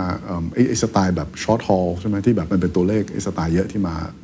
ทำในตัวเลขไอ้สี่สิบล้านของเราได้เนี่ยที่คนมาแบบแป๊บเดียวอย่างเงี้ยถ้ามันมีเรื่องโควิดใช่ไหมอาจจะลำบากไหมก็ต้องดูต้องดูว่าไอ้วัคซีนวัคซีนอะไรมันเวิร์กอะไรยังไงอะไรต่างๆเนี่ยแต่ประเด็นคือว่ามีความเสี่ยงใช่ไหมฮะไอ้ downside risk เรื่องเกี่ยวกับท่องเที่ยวว่าว่ายังไงยังไงเนี่ยโอกาสที่เราจะเห็นนักท่องเที่ยวกลับมาเหมือนเดิมไม่ง่ายแล้วก็ดังนั้นเนี่ยการจ้างงานที่อิงกับท่องเที่ยวเนี่ยก็ลดลงไปก็จะลงไปอีกซึ่งท่องเที่ยวอย่างที่ทราบกันเนี่ยมันเป็นตัวจ้างงานที่สำคัญนะถ้ารวมท่องเที่ยวบวกกับไอ้เซกเตอร์ที่ที่เกี่ยวโยงเนี่ยมันก็ประมาณ ยี่สิบเปอร์เซ็นต์ ของการจ้างงานของของของไทยก็เลยถ้าเราไล่ไปใช่ไหมฮะ เจอกระแสเรื่องเนี่ย e-commerce ออนไลน์อะไรต่างกระทบเรื่องการจ้างงานเจอท่องเที่ยวกระทบเรื่องการจ้างงาน robotics เจอเรื่อง automation กระทบเรื่องการจ้างงานทั้งหมดเนี่ยมันสะท้อนว่าแบบไอ้ค่าจ้างคนเนี่ยมันจะแบบที่ที่อย่างขนาดก่อนวิกฤตอย่างที่บอกโตปีละไม่ถึง หนึ่งเปอร์เซ็นต์ เนี่ยตอนนี้มองไปข้างหน้าเนี่ยเป็นยังไงตัวนี้มันก็จะซ้ำเติมปัญหาใช่ไหมควบคู่ไปกับเนี่ยไอ้ปัญหาที่ผมคอนเซิร์นก็คือรายได้ไม่ค่อยโตหนี้คุณก็ใช่ไหมฮะเยอะก็จะจะมีภาระหนี้อีกแล้วกลับมาอีกมุมหนึ่งอันนี้คือกลุ่มใช่ไหมฮะแบบคนทั่วไปคนส่วนใหญ่เป็นอย่างนี้แต่อีกมุมหนึ่งคือพวกที่มั่งมีใช่ไหมฮะจริงๆรายใหญ่รอบนี้ใช่ไหมถ้าไม่ได้อยู่ในเซกเตอร์ที่เกี่ยวกับท่องเที่ยวเนี่ยจริงๆไม่ค่อยได้เดือดร้อนอ่ะใช่ไหมเราก็เห็นบาลานซ์ชีทแข็งแรงอะไรอย่างเงี้ยอะไรเขาโอเคกันอยู่มันมีการศึกษาของสถาบันวิจัยปุ๋ยที่ออกมาที่บอกว่ามูลค่า market cap นะฮะมูลค่าตามตลาดตามตลาดของของบริษัทที่อยู่ในตลาดหลักทรัพย์ไทยเนี่ยสามสิบหกเปอร์เซ็นต์ประมาณหนึ่งเออกว่าหนึ่งในสามของของมูลค่าของบริษัทที่อยู่ในตลาดหลักทรัพย์ไทยทั้งหมดเนี่ยถูกถือครองอยู่โดยประมาณห้าร้อยคนอะไรเงี้ยก็คือพูดง่ายๆคือมันประชากรใช่ไหมจะสิบล้านคนอะไรเงี้ยแต่ว่าใช่ไหมคนที่ถือเวลหลักๆบ้านเรามีไม่กี่คนแล้วกลุ่มใหญ่ๆใช่ไหมฮะหลายกลุ่มไม่ได้ถูกกระทบหนักความสามารถที่จะหาสินเชื่อยังมีอยู่ถูกเลยเป็นโอกาสสำหรับเขาที่จะกว้านซื้อของใช่ไหมฮะซึ่งมองว่าปีหน้าน่าจะเกิด movement นี้เยอะมากใช่เพราะว่าตอนนี้มันยังไม่ค่อยเกิดเพราะว่าคนมันยังถูกครับมันเอ๊ะจะอะไรกันทราบว่ามีรายที่เริ่มตั้งตั้งงบไปแล้วใช่ครับก็เลยจะง่ายๆคือคือซึ่งอันนี้เป็นอีกอย่างที่เราไม่อยากเห็นคือสิ่งที่ไม่อยากเห็นก็คือการที่มันจะเกิดไฟเซลแบบราคาสินทรัพย์มันต่ำอันนี้เป็นอะไรที่ที่ยังไงไม่อยากเห็นแล้วก็แล้วก็เนี่ย ก, ก็ต้องคำนึงถึงวิธีที่จะออกและมีอะไรเครื่องมือรองรับเพื่อเพื่อไม่ให้สิ่งนี้มันเกิดขึ้นคือแน่นอนปัญหามันปัญหามันใหญ่มากแล้วก็จริงๆไม่ใช่แค่แบงก์ชาติหรอกที่มีหน้าที่ในการเข้ามาแก้ไขตรงนี้แต่ว่าอยากทราบว่าในมุมมองของของท่านผู้ว่าแบงก์ชาติอยากจะทำอะไรบ้าง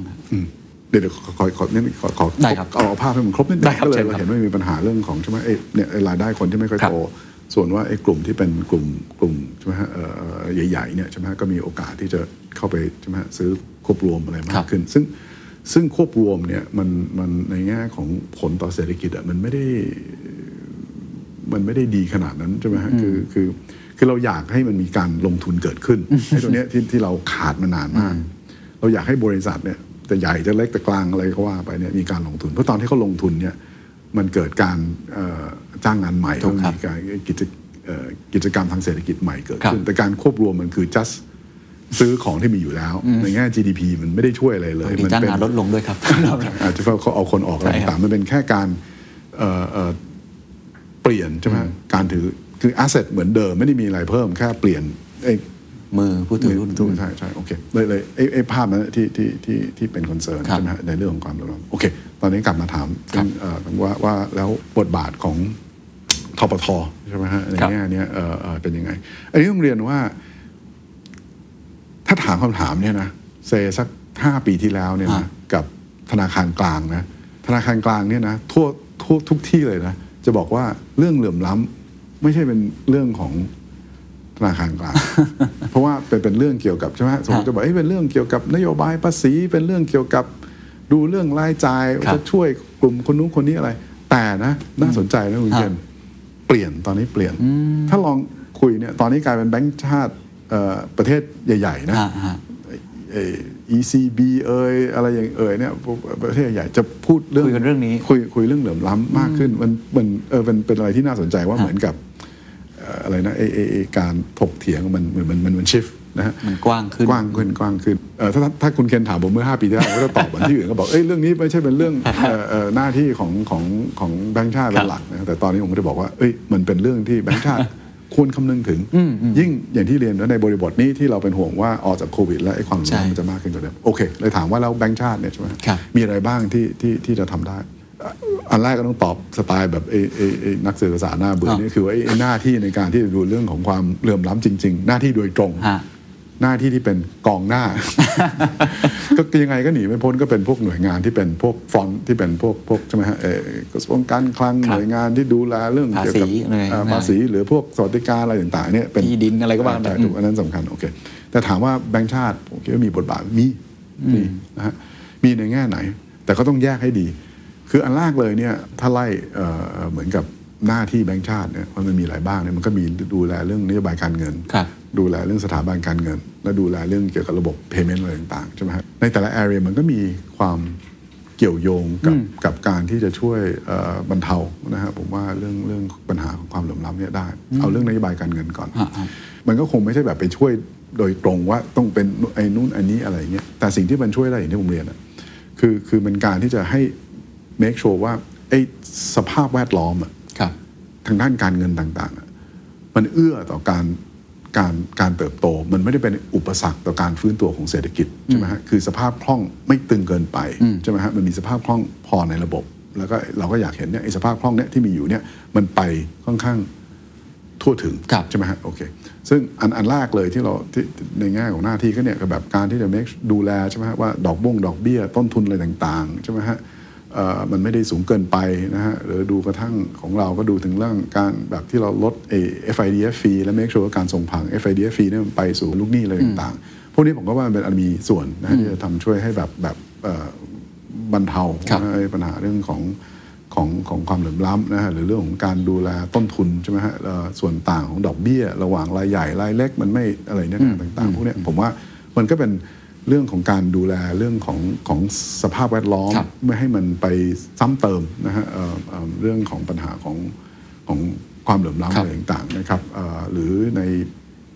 เอ่อ เอ่อ เรื่องที่เกี่ยวกับอย่างที่เราได้คุยกันนะว่าแบบโจทย์มันอาจจะไม่ใช่แค่เรื่องของสภาพคล่องแต่ว่าปริมาณสภาพคล่องในระบบโดยรวมแต่ว่าไอ้สภาพคล่องนั้นไปที่ไหนอยู่ตรงไหนก็เป็นเรื่องเกี่ยวกับก็ต้องดูเรื่องเกี่ยวกับ credit risk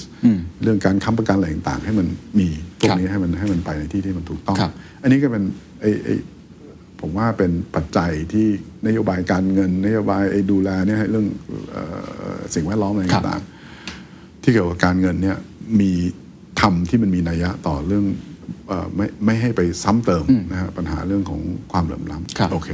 แต่ถ้าถามผมไอ้ตัวที่มันมีผลมากกว่าหนักกว่าตรงกว่าเรื่องเกี่ยวกับความเหลื่อมล้ำก็คือเรื่องเกี่ยวกับการดูแลเรื่องเกี่ยวกับสถาบันการเงินซึ่งก็เป็นเรื่องพวกนโยบายที่ได้คุยกันเมื่อกี้ที่ได้เล่าไปแล้วก็คือเนี่ยดูแลเรื่องเกี่ยวกับภาระหนี้ใช่ไหมครับของพวก เอส เอ็ม อี เอ่ยพวกรายย่อยเอ่ยใช่ไหมฮะเรื่องดูว่ามันมีการเอื้อต่อการปรับโครงสร้างหนี้ใช่ไหมครับดูแลเรื่องไอ้ที่ผมชัดที่สุดเนี่ยคือตัวอย่างเช่นไอ้เรื่องการผิดนัดชำระหนี้อะไรต่างๆตัวนี้พวกนี้ผมว่ามันเป็นมาตรการที่ค่อนข้างตรงแล้วก็ช่วยในการที่จะไม่ให้ความเหลื่อมล้ำเนี่ยมันมันถูกซ้ำเติมเพราะว่าคนไม่สามารถหลุดจากไอ้วงจรอุบาทของหนี้ได้ตัวนี้ผมว่ามันเป็นตัวตัวหัวใจตัวโดยตรงเลยนะโดยตรงเลยใช่อีกอันนึงก็คือเรื่องระบบการชำระเงินซึ่งไปลิงก์กับพวกดิจิทัลอะไรต่างๆเนี่ยนะครับซึ่งเราก็มองว่าเรื่องดิจิทัลเนี่ยมันก็เป็นตัวสำคัญที่จะช่วยให้เรื่องของคนเนี่ยสามารถเข้าถึงนะครับบริการทางด้านการเงินได้ได้สะดวกขึ้นด้วยต้นทุนที่ต่ำลงนะครับช่วยในแง่ของ financial inclusion นะครับเลยตัวนี้ก็เป็นอีกบทบาทหนึ่งที่สำคัญนะเลยที่เราเห็นเนี่ยระบบพร้อมเพย์ที่คนใช้กันเนี่ยแล้วก็ตอนนี้ใช่ไหมไปขนาดแม่คงแม่ค้ายังมี คิว อาร์ code อะไรต่างๆใช่ไหมครับก็เป็นผมว่ามันก็เป็นนิมิตหมายที่ดีที่ที่สื่อว่าเออไอ้ไอ้เนี่ยไอ้เรื่องของการใช้เทคโนโลยีนะฮะการใช้พวกดิจิทัลอะไรต่างๆเนี่ยมันสามารถที่จะช่วยนะฮะทำให้คนเนี่ยเข้าถึงบริการทางการเงินได้ช่วยลดความเหลื่อมล้ำในแง่ของในในภาพรวมแล้วโดยเฉพาะในการเข้าถึงเกี่ยวกับบริการทางการเงินเนี่ยได้ครับฉะนั้นมีสามบทบาทที่ผมเห็นนะครับที่ทำสภาพแวดล้อมเรื่องของหนี้นะครับแล้วก็สุดท้ายเรื่องของ payment ต่างๆพอคุยเรื่องนี้เราอยากชวนคุยเรื่อง payment ด้วยเพราะผมเห็นความพยายามของธปท.ในเรื่องนี้มากนะครับที่มีเรื่องของ digital currency ต่างๆครับอินทนนท์เฟสสามนะครับแล้วก็เราก็เห็นความตั้งใจของภาครัฐเองเช่นกันนะครับอย่างธนาคารกรุงไทยเองนะครับก็พยายามแล้วผมว่าก็ทำได้ได้เข้าถึงคนเยอะมากนะครับจากการมาตรการภาครัฐที่ใช้เป๋าตุงเราเที่ยวด้วยกันคนละครึ่งก็ทำให้เราเข้าถึงตรงนั้นได้หลายคนมองว่าเออนี่น่าจะเป็นโอกาสเช่นเดียวกันคือผมพยายามพูดในหลายมิติเนาะแต่ในมุมมองของธปท.เนี่ยการที่เราจะ transform นะครับ ของประเทศเราเองเข้าสู่ระบบดิจิทัลมากยิ่งขึ้นตรงนี้เรามีมุมมองยังไงเราให้ระยะเวลาประมาณเท่าไหร่อะไรคือจุดแข็งอะไรคืออุปสรรคครับดิจิทัลเนี่ยเป็นอะไรที่ที่ที่เราเอ่อเอ่อผมว่าประสบความสำเร็จมาพอสมควรเลยนะเราเห็นในเรื่องการใช้ Prompt Pay เนี่ยโตโตค่อนข้างเร็วเลยนะฮะโตมาได้ค่อนข้างดีแล้วก็ในหลายเรื่องที่เกี่ยวกับไอ้พวก payment เนี่ยอย่างที่ที่พูดเมื่อกี้เรื่องของอินทนนท์ไอ้ Central Bank Digital Currency อะไรต่างๆเนี่ยเราค่อนข้าง at the forefront นะฮะหลายแบงก์ชาติด้วยกันนะครับแล้วก็พยายามที่จะลิงก์นะฮะกับกับที่อื่นด้วยนะครับผ่านไอ้โปรเจกต์อินทนนท์เฟสต่างๆไปอะไรต่างๆเนี่ยครับอันนี้ผมมองว่ามันเป็นอีกอีกอีกอีกแนวหนึ่งที่ได้รับอานิสงส์เยอะจากจากเรื่องของโควิดเนี่ยฮะเพราะว่ามันอย่างที่เทอร์โบชาร์จไอ้เรื่องดิจิทัลโดยรวมรวมทั้งเรื่องเกี่ยวกับพวกพวกเอ่อ payment พวกดิจิทัลอะไรต่างๆเนี่ยแล้วก็เป็นโอกาสหลายคนถามตอนนี้ใช่ไหมว่าไอ้โลกหลังโควิดอ่ะมันจะเป็นยังไงมันจะแตกต่างจากโลกก่อนโควิดยังไงใช่ครับหลายอย่างอาจจะดูลำบากแต่ว่าผมว่ามันมีอย่างน้อยมีสองอย่างอ่ะที่ที่ที่ที่มันเห็นเทรนด์อ่ะว่าว่ายังไงไอ้โลกหลังโควิดอ่ะมันจะต่างจากไอ้โลกก่อนโควิด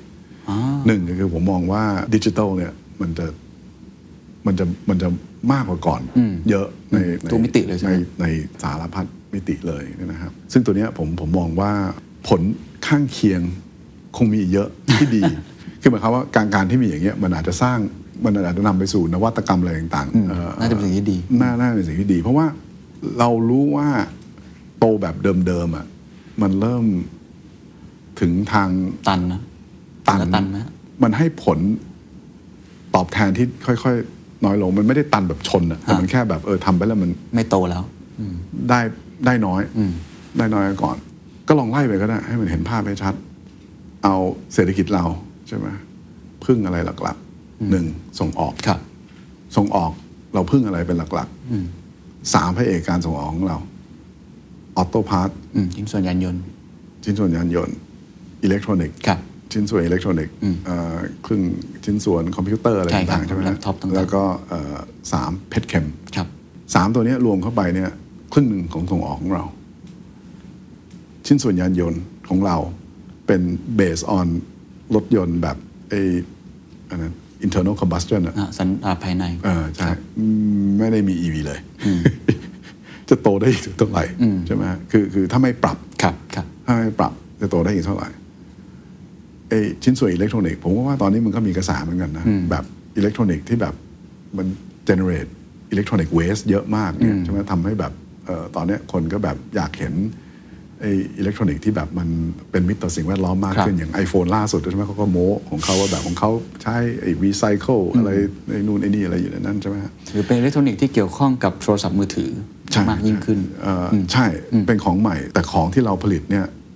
ยังเป็นของเดิมของเดิมพวกฮาร์ดดิสอะไรต่างๆแล้วฮาร์ดดิสเนี่ยคลาสสิกเลยคือเมมโมรีของเรากลายเป็นโฟกัสเรื่องฮาร์ดไดรฟ์ใช่ไหมใช่ส่วนใหญ่แต่ว่าไอ้เมมโมรีที่มันโตเยอะเร็วสุดก็เป็นพวกสไตล์แฟลชเมมอะไรเงี้ยอะไรมันก็สะท้อนแบบไอ้ของที่เราอยู่มันอยู่ในหมวดที่แบบมันมันเก่าๆเพชรเคมก็ไม่ต้องพูดถึงแบบสไตล์พวกพลาสติกกระแสแอนตี้พลาสติกเนี่ยยิ่งวันยิ่งยิ่งแรงใช่ไหม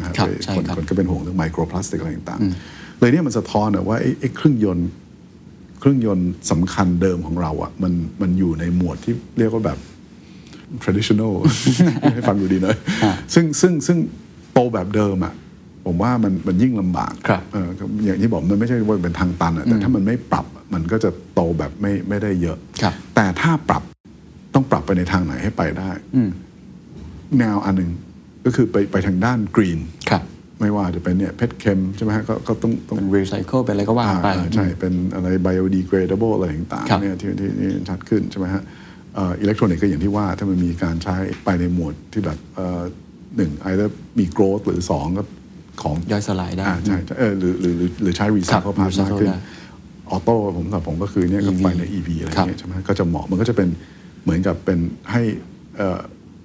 โอกาสในการเติบโตเนี่ยที่มากขึ้นในโลกหลังไอ้ไอ้โควิดนี่ยังไงเนี่ยผมมองว่าอันนี้ชัดอันนี้น่าจะกรีนก่อนอันนี้เป็นเครื่องยนต์สำคัญในเรื่องของการส่งออกอีกอันก็คือท่องเที่ยวของเราถูกไหมสี่สิบล้านคนอ่ะคุณจะโตอีกเท่าไหร่อ่ะ มันจะไปได้อีกเท่าไหร่แล้วอย่างที่เรียนโอกาสที่มันจะได้สี่สิบล้านมันน้อยดังนั้นเนี่ย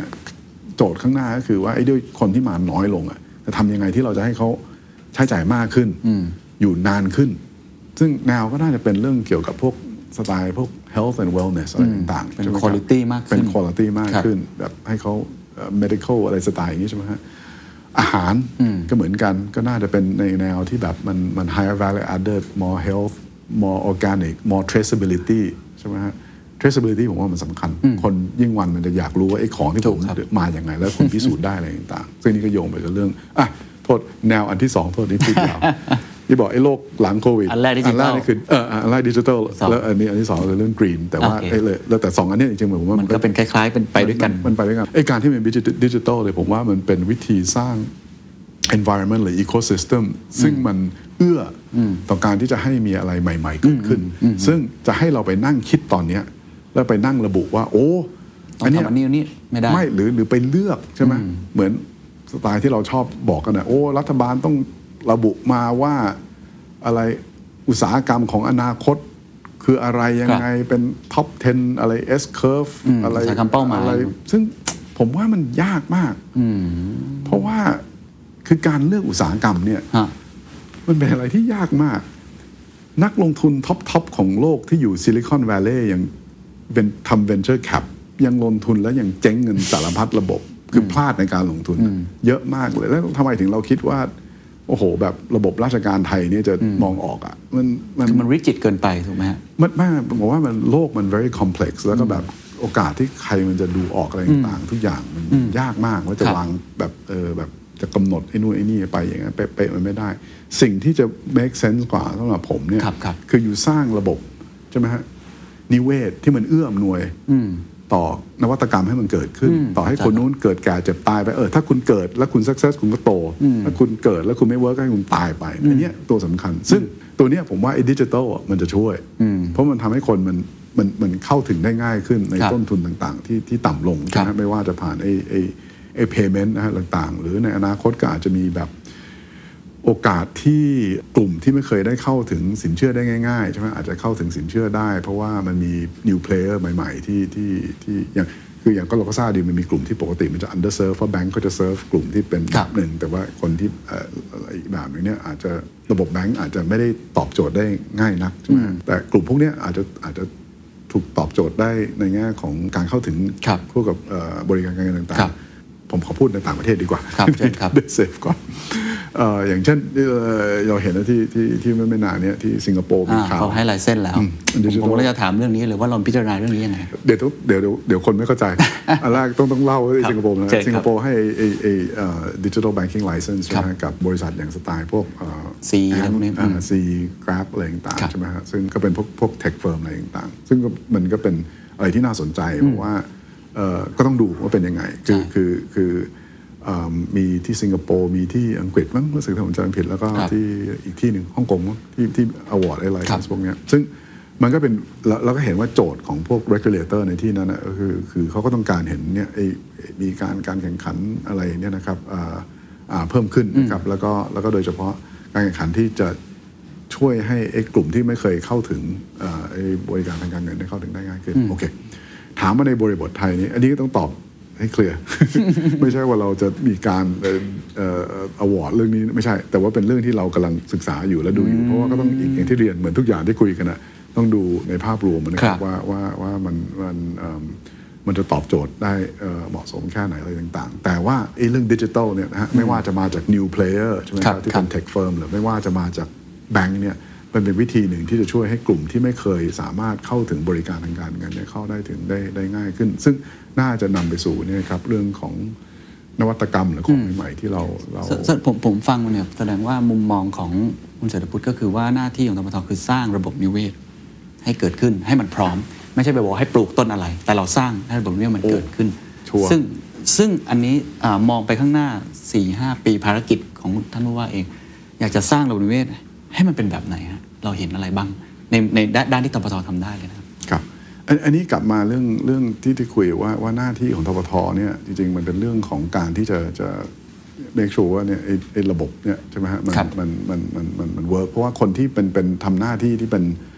เรื่องเหมือนกับเป็น front ใช่ไหมมันก็เราก็ต้อง work ผ่านเนี่ยระบบธนาคารพาณิชย์อะไรต่างๆเนี่ยใช่ไหมแล้วเราเราก็ต้องดูแลเรื่องภาพรวมเนี่ยที่ที่จะให้มันมันไปได้ดี เรื่อง financial landscape ทั้งหมดรวมทั้ง digital เนี่ยนะครับมันก็มีไอ้ฐานไอ้ที่ทางทางแบงก์ชาติมีอยู่เรื่องของ Digital Roadmap อะไรต่างๆเนี่ยที่เป็นอยู่ในนั้นมันเป็นแผนสามปีตอนนี้อยู่ในปีที่ปีที่สองอะไรก็ป่ะครับแต่เล่าให้ฟังนิดนึงมั้ยครับ Roadmap เป็นยังไงบ้างครับหลักๆเลยเนี่ยก็คือก็คืออยากที่จะให้มันเป็นระบบที่เขาเรียกว่า interoperable คือแบบมันมันมี common standard นะฮะเชื่อมเชื่อมโยงกันได้เชื่อมต่อกันได้นะครับเพื่อที่จะให้เนี่ยแบบไม่เกิดเป็นเป็นสไตล์แบบพวกพวกไซลงไซโลอะไรต่างๆเนี่ยนะครับแล้วแล้วก็แล้วก็เอื้อต่อการที่จะแบบให้ให้ทุกใครอยากจะมาเชื่อมก็เชื่อมได้อะไรต่างๆนี่ครับเลยสิ่งที่พยายามเน้นก็คือเรื่องของการที่จะพัฒนาพวกมาตรฐานกลางต่างๆเนี่ยเพื่อจะให้ข้อมูลข้อมูลเนี่ยมันมันมันเดินทางส่งอะไรกันได้แล้วเพื่อที่จะโจทย์ท้ายสุดเนี่ยคืออยากที่จะให้ลดต้นทุนต่างๆนะครับทำให้ธุรกิจเนี่ยสามารถที่จะทำไอ้เรื่องดิจิทัลได้เนี่ยอย่างอย่างที่เขาเรียกว่าเหมือน end to end นะครับแบบไอ้ไอ้ straight through processing อ่ะไม่ใช่แบบอ่ะตรงนี้ทำดิจิทัลเอามาติดตรงนี้เป็นไม่ใช่แล้วต้องมาเปลี่ยนเป็นแมนนวลซึ่งการทำอย่างเงี้ยมันต้องมันต้องเซตไอ้พวกไอ้พวก common standard ของการการเอ่อไอ้โอนข้อมูลข้อมูลอะไรต่างๆไอ้เรื่องสไตล์เงี้ยมันเหมาะกับที่จะให้พวกพวกทางรัฐบาลหรือพวก regulator ทำเพราะว่าถ้าปล่อยให้เอกชนทำกันเองใช่ไหมฮะมันอาจจะออกมาเป็นในในเรื่องของของหลายมาตรฐานอะไรต่างคนต่างทำครับครับเลยเราเลยบทบาทเราก็คือทำงานร่วมกับคนอื่นไม่ใช่อะไรที่เราเราจะจะทำเองนะทำงานร่วมกับคนอื่นเอ่อ work ออกมาถ้าออกมาเป็นพวกพวก common standard พยายามที่จะสร้างเอ่อไอ้ไอ้ระบบที่เป็นเนี่ย architecture ให้ให้คนมามามาจอยได้ครับแต่ไม่ใช่ว่าแบบจะจะให้แบบทางการ operate เองอะไรหมดเข้าใจครับแต่ผมเห็นอย่างความพยายามของธนาคารกลางจีนก็มีออกมาแล้วดิจิทัลหยวนหรือว่า Libraพูดกันอยู่สักพักหนึ่งเรื่องโอ้โหเป็นเรื่องใหญ่มากเลยเวลาเรามองมุมมองที่แต่ละประเทศพยายามผลักดันเรื่องพวกนี้มาแบงก์ชาติมองเรื่องสายตาแบบไหนครับแล้วโรดแมพเราหลังจากนี้เราจะมีท่าไหนอะไรยังไงครับเรื่อง Digital Currency เนี่ย เอ่อ เราเราใช้ศัพท์ที่เรียกว่า เอ่อ เราอยากเป็น fast follower fast follower ความหมายคือว่าเอ่อมันอาจจะฟังดูไม่เท่เออไม่อยากเป็น leader หรอครับอันนี้อาจจะเป็นนิสัยของของธนาคารกลางนะก็คือต้องมีความระมัดระวังระดับหนึ่งแล้วก็ต้องคำนึงถึงผลข้างเคียงแล้วก็หลายอย่างเนี่ยผลข้างเคียงเนี่ยบางทีมันเป็นอะไรที่เราคาดการไม่ถึงนะเลยเลยการที่เลย Digital Currency ที่ใช้ในระดับในในในในแบบ mass นะฮะในวงกว้างเอาอย่างนี้ดีกว่าเลยในระดับ retail เนี่ยคนที่จะค่อนข้าง aggressive เรื่องนี้ก็จะมีสวีเดนที่ทำค่อนข้างไปข้างหน้านะจีนก็มีการพัฒนาเรื่องดิจิทัลหยวนพอสมควรแต่ขนาดจีนเองก็ทำเป็นแบบสไตล์แบบเป็นเป็นพื้นที่พื้นที่ใช่ถูกต้องเป็นพื้นที่อะไรอย่างนี้ยังไม่ได้นั่นคือเขาก็พยายามดูอะไรอยู่แต่พวกนี้ก็ต้องถือว่าไปค่อนข้างค่อนข้างเร็วที่อื่นยังค่อนข้างยังดูดูอยู่นะฮะเลยเลยเลยของเราเนี่ยที่เราบอกว่าเป็น fast follower เนี่ยคือหนึ่งเราต้องเข้าใจว่าไอ้เทคโนโลยีนี่มันเวิร์กยังไงอันนี้อันนี้เราไม่ได้ถือว่าเราเป็น follower นะเราอยากที่จะเหมือนอย่างที่บอกเหมือนรู้เทคโนโลยีทันแบบเท่าทันคนอื่นอย่างที่ผมเรียนเนี่ยไอ้ตอนแรกอะบอกว่าไอ้เรื่องไอ้ไอ้เรื่อง ซี บี Central Bank Digital Currency เนี่ยเออเราเราทำมาได้ค่อนข้างเร็วแล้วทำมาได้ค่อนข้างดีเลยเลยอันนี้ถือว่า in terms of การเข้าใจเทคโนโลยีเนี่ยแบงก์ธปท.ต้องขอชมทีมว่าค่อนข้าง at the forefrontแต่ในการ implement เนี่ยเอามาใช้จริงในวงที่กว้างกว่านะฮะกว้างขึ้นแล้วโดยเฉพาะที่กว้างที่มามาที่โยงเกี่ยวกับเรื่องรีเทลอันนี้ผมว่าต้องใช้ความความระมัดระวังถามว่าทำไมหนึ่งผลต่อการดำเนินนโยบายการเงินจะเป็นยังไงมันจะกระทบเรื่องไอ้ transmission ต่างๆของนโยบายการเงินที่เราทำปกติยังไงใช่ไหมฮะอันนี้ผมว่าจริงๆต่างประเทศก็ยังดูอยู่ใช่ไหมครับสองผลต่อเรื่องเสถียรภาพระบบการเงินเป็นยังไงผมยกตัวอย่างง่ายๆสมมุติว่านะฮะมันมีการออก Central Bank Digital Currency ในประเทศหนึ่งนะครับผมไม่ต้องไปคิดว่าจะมาทำในประเทศในประเทศหนึ่งและในประเทศนั้นเนี่ยระบบธนาคารพาณิชย์เขาเนี่ยมีความเปราะบางถามว่าคุณเป็นประชาชนเนี่ยคุณจะเลือกถือ Central Bank Digital Currency เป็นแบงก์ชาติของเขาเป็นคนออกกับไปฝากเงินในธนาคารที่เอ๊ะคุณคิดว่ามันเสี่ยงอะไรหรือเปล่าคุณจะเอาเงินไปฝากที่ไหน ผมว่าคนส่วนมากก็เลือกไปที่ถูกครับที่เรามั่นใจที่เรามั่นใจก็คือบริษัทรัฐบาลก็คือพูดง่ายๆคือมันก็กระทบเรื่องของของเสถียรภาพของระบบการเงินได้เลยใช่ไหมฮะเลยเลยเลยเลยไอ้เรื่องพวกนี้ผมว่ามันมันต้องมันต้องดูคำนึงอย่างที่บอกคิดถึงผลข้างเคียงคิดถึงบริบทอะไรต่างๆว่ามันเหมาะสมแล้วมันตอบโจทย์เลยหรือเปล่าอย่าไปทำสักแต่ว่าโอ้มันฟังดูใหม่มันฟังดูเซ็กซี่แล้วก็อยากทำนะแต่ก็คิดให้มันให้มันทะลุซึ่งซึ่งไอ้ไอ้ถึงบอกว่าไอ้ fast follower ของเราเนี่ยก็คือแบบไอ้ในแง่ของความเข้าใจว่าเทคโนโลยีมันเวิร์กยังไงจริงๆซึ่งตอนนี้ที่โจทย์ที่หลักๆที่คนเจอไอ้เรื่องเทคโนโลยีสไตล์เนี่ยคือแบบแบบทำยังไงให้แบบหนึ่ง scale มันได้ง่ายๆแล้วสองรักษาเรื่องเกี่ยวกับ privacy ให้มันได้เป็นเป็นไอ้ตัวที่มันchallenge นะ technical uh, technical challenge อันนี้ไม่ได้เป็น fast follow อันนี้เราอยาก เราอยากเข้าใจจริงๆแล้วก็แล้วก็แล้วก็มุ่งไปทางนั้นแต่ไอ้เรื่องของการที่เอ๊ะจะเอามานำใช้ยังไงเมื่อไหร่อะไรอย่างเงี้ยอันนี้เราก็ต้องรอบคอบแต่มันต้องรอบคอบหน่อยเพราะว่าเพราะว่าผมว่ามันซึ่งเพราะมันมันต้องดูด้วยว่าผลจริงๆเป็นยังไงตัวอย่างต่างประเทศมันก็ยังอย่างที่เรียนมันก็ไม่ได้ชัดขนาดนั้นนะครับแล้วก็หลายที่ไม่ใช่เฉพาะเรานะก็แบบก็ดูดูอยู่ครับสองคำถามสุดท้ายแล้วกันนะครับคำถามหนึ่งก็คือจะชวนคุยต่อ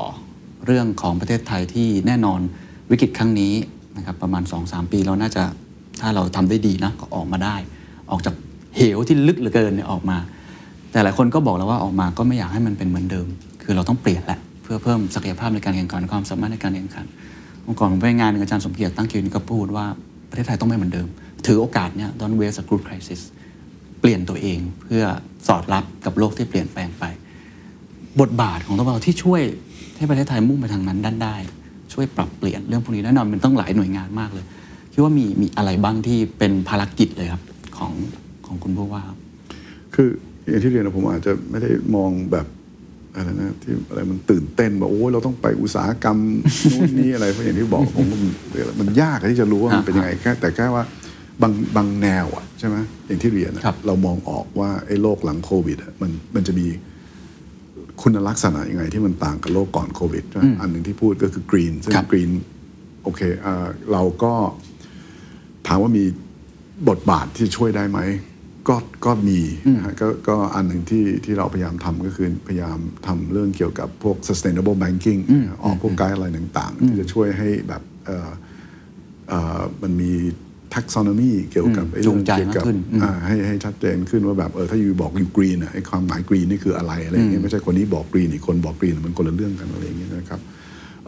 แต่ตอนนี้มันก็จะเป็นอะไรที่ค่อนข้าง voluntary นะฮะแต่แต่ว่าแนวก็คือก็คือจะจะจะจะพัฒนาไอ้เรื่องกรอบอะไรพวกเนี้ยเนี่ยนะครับมากขึ้นก็เป็นวิธีหนึ่งที่จะช่วยไอ้เรื่องของหนึ่งในคุณลักษณะที่จะเห็นหลังโควิดก็คือเรื่องกรีนอันที่สองก็ที่เราคุยกันแล้วเยอะก็คือดิจิทัลที่แบบโลกหลังโควิดก็คงมีเรื่องดิจิทัลก็เนี่ยบทบาทของทปท.ที่ช่วยไอ้ตรงนั้นก็คือเนี่ยวางโครงสร้างเรื่องเกี่ยวกับไอ้พวก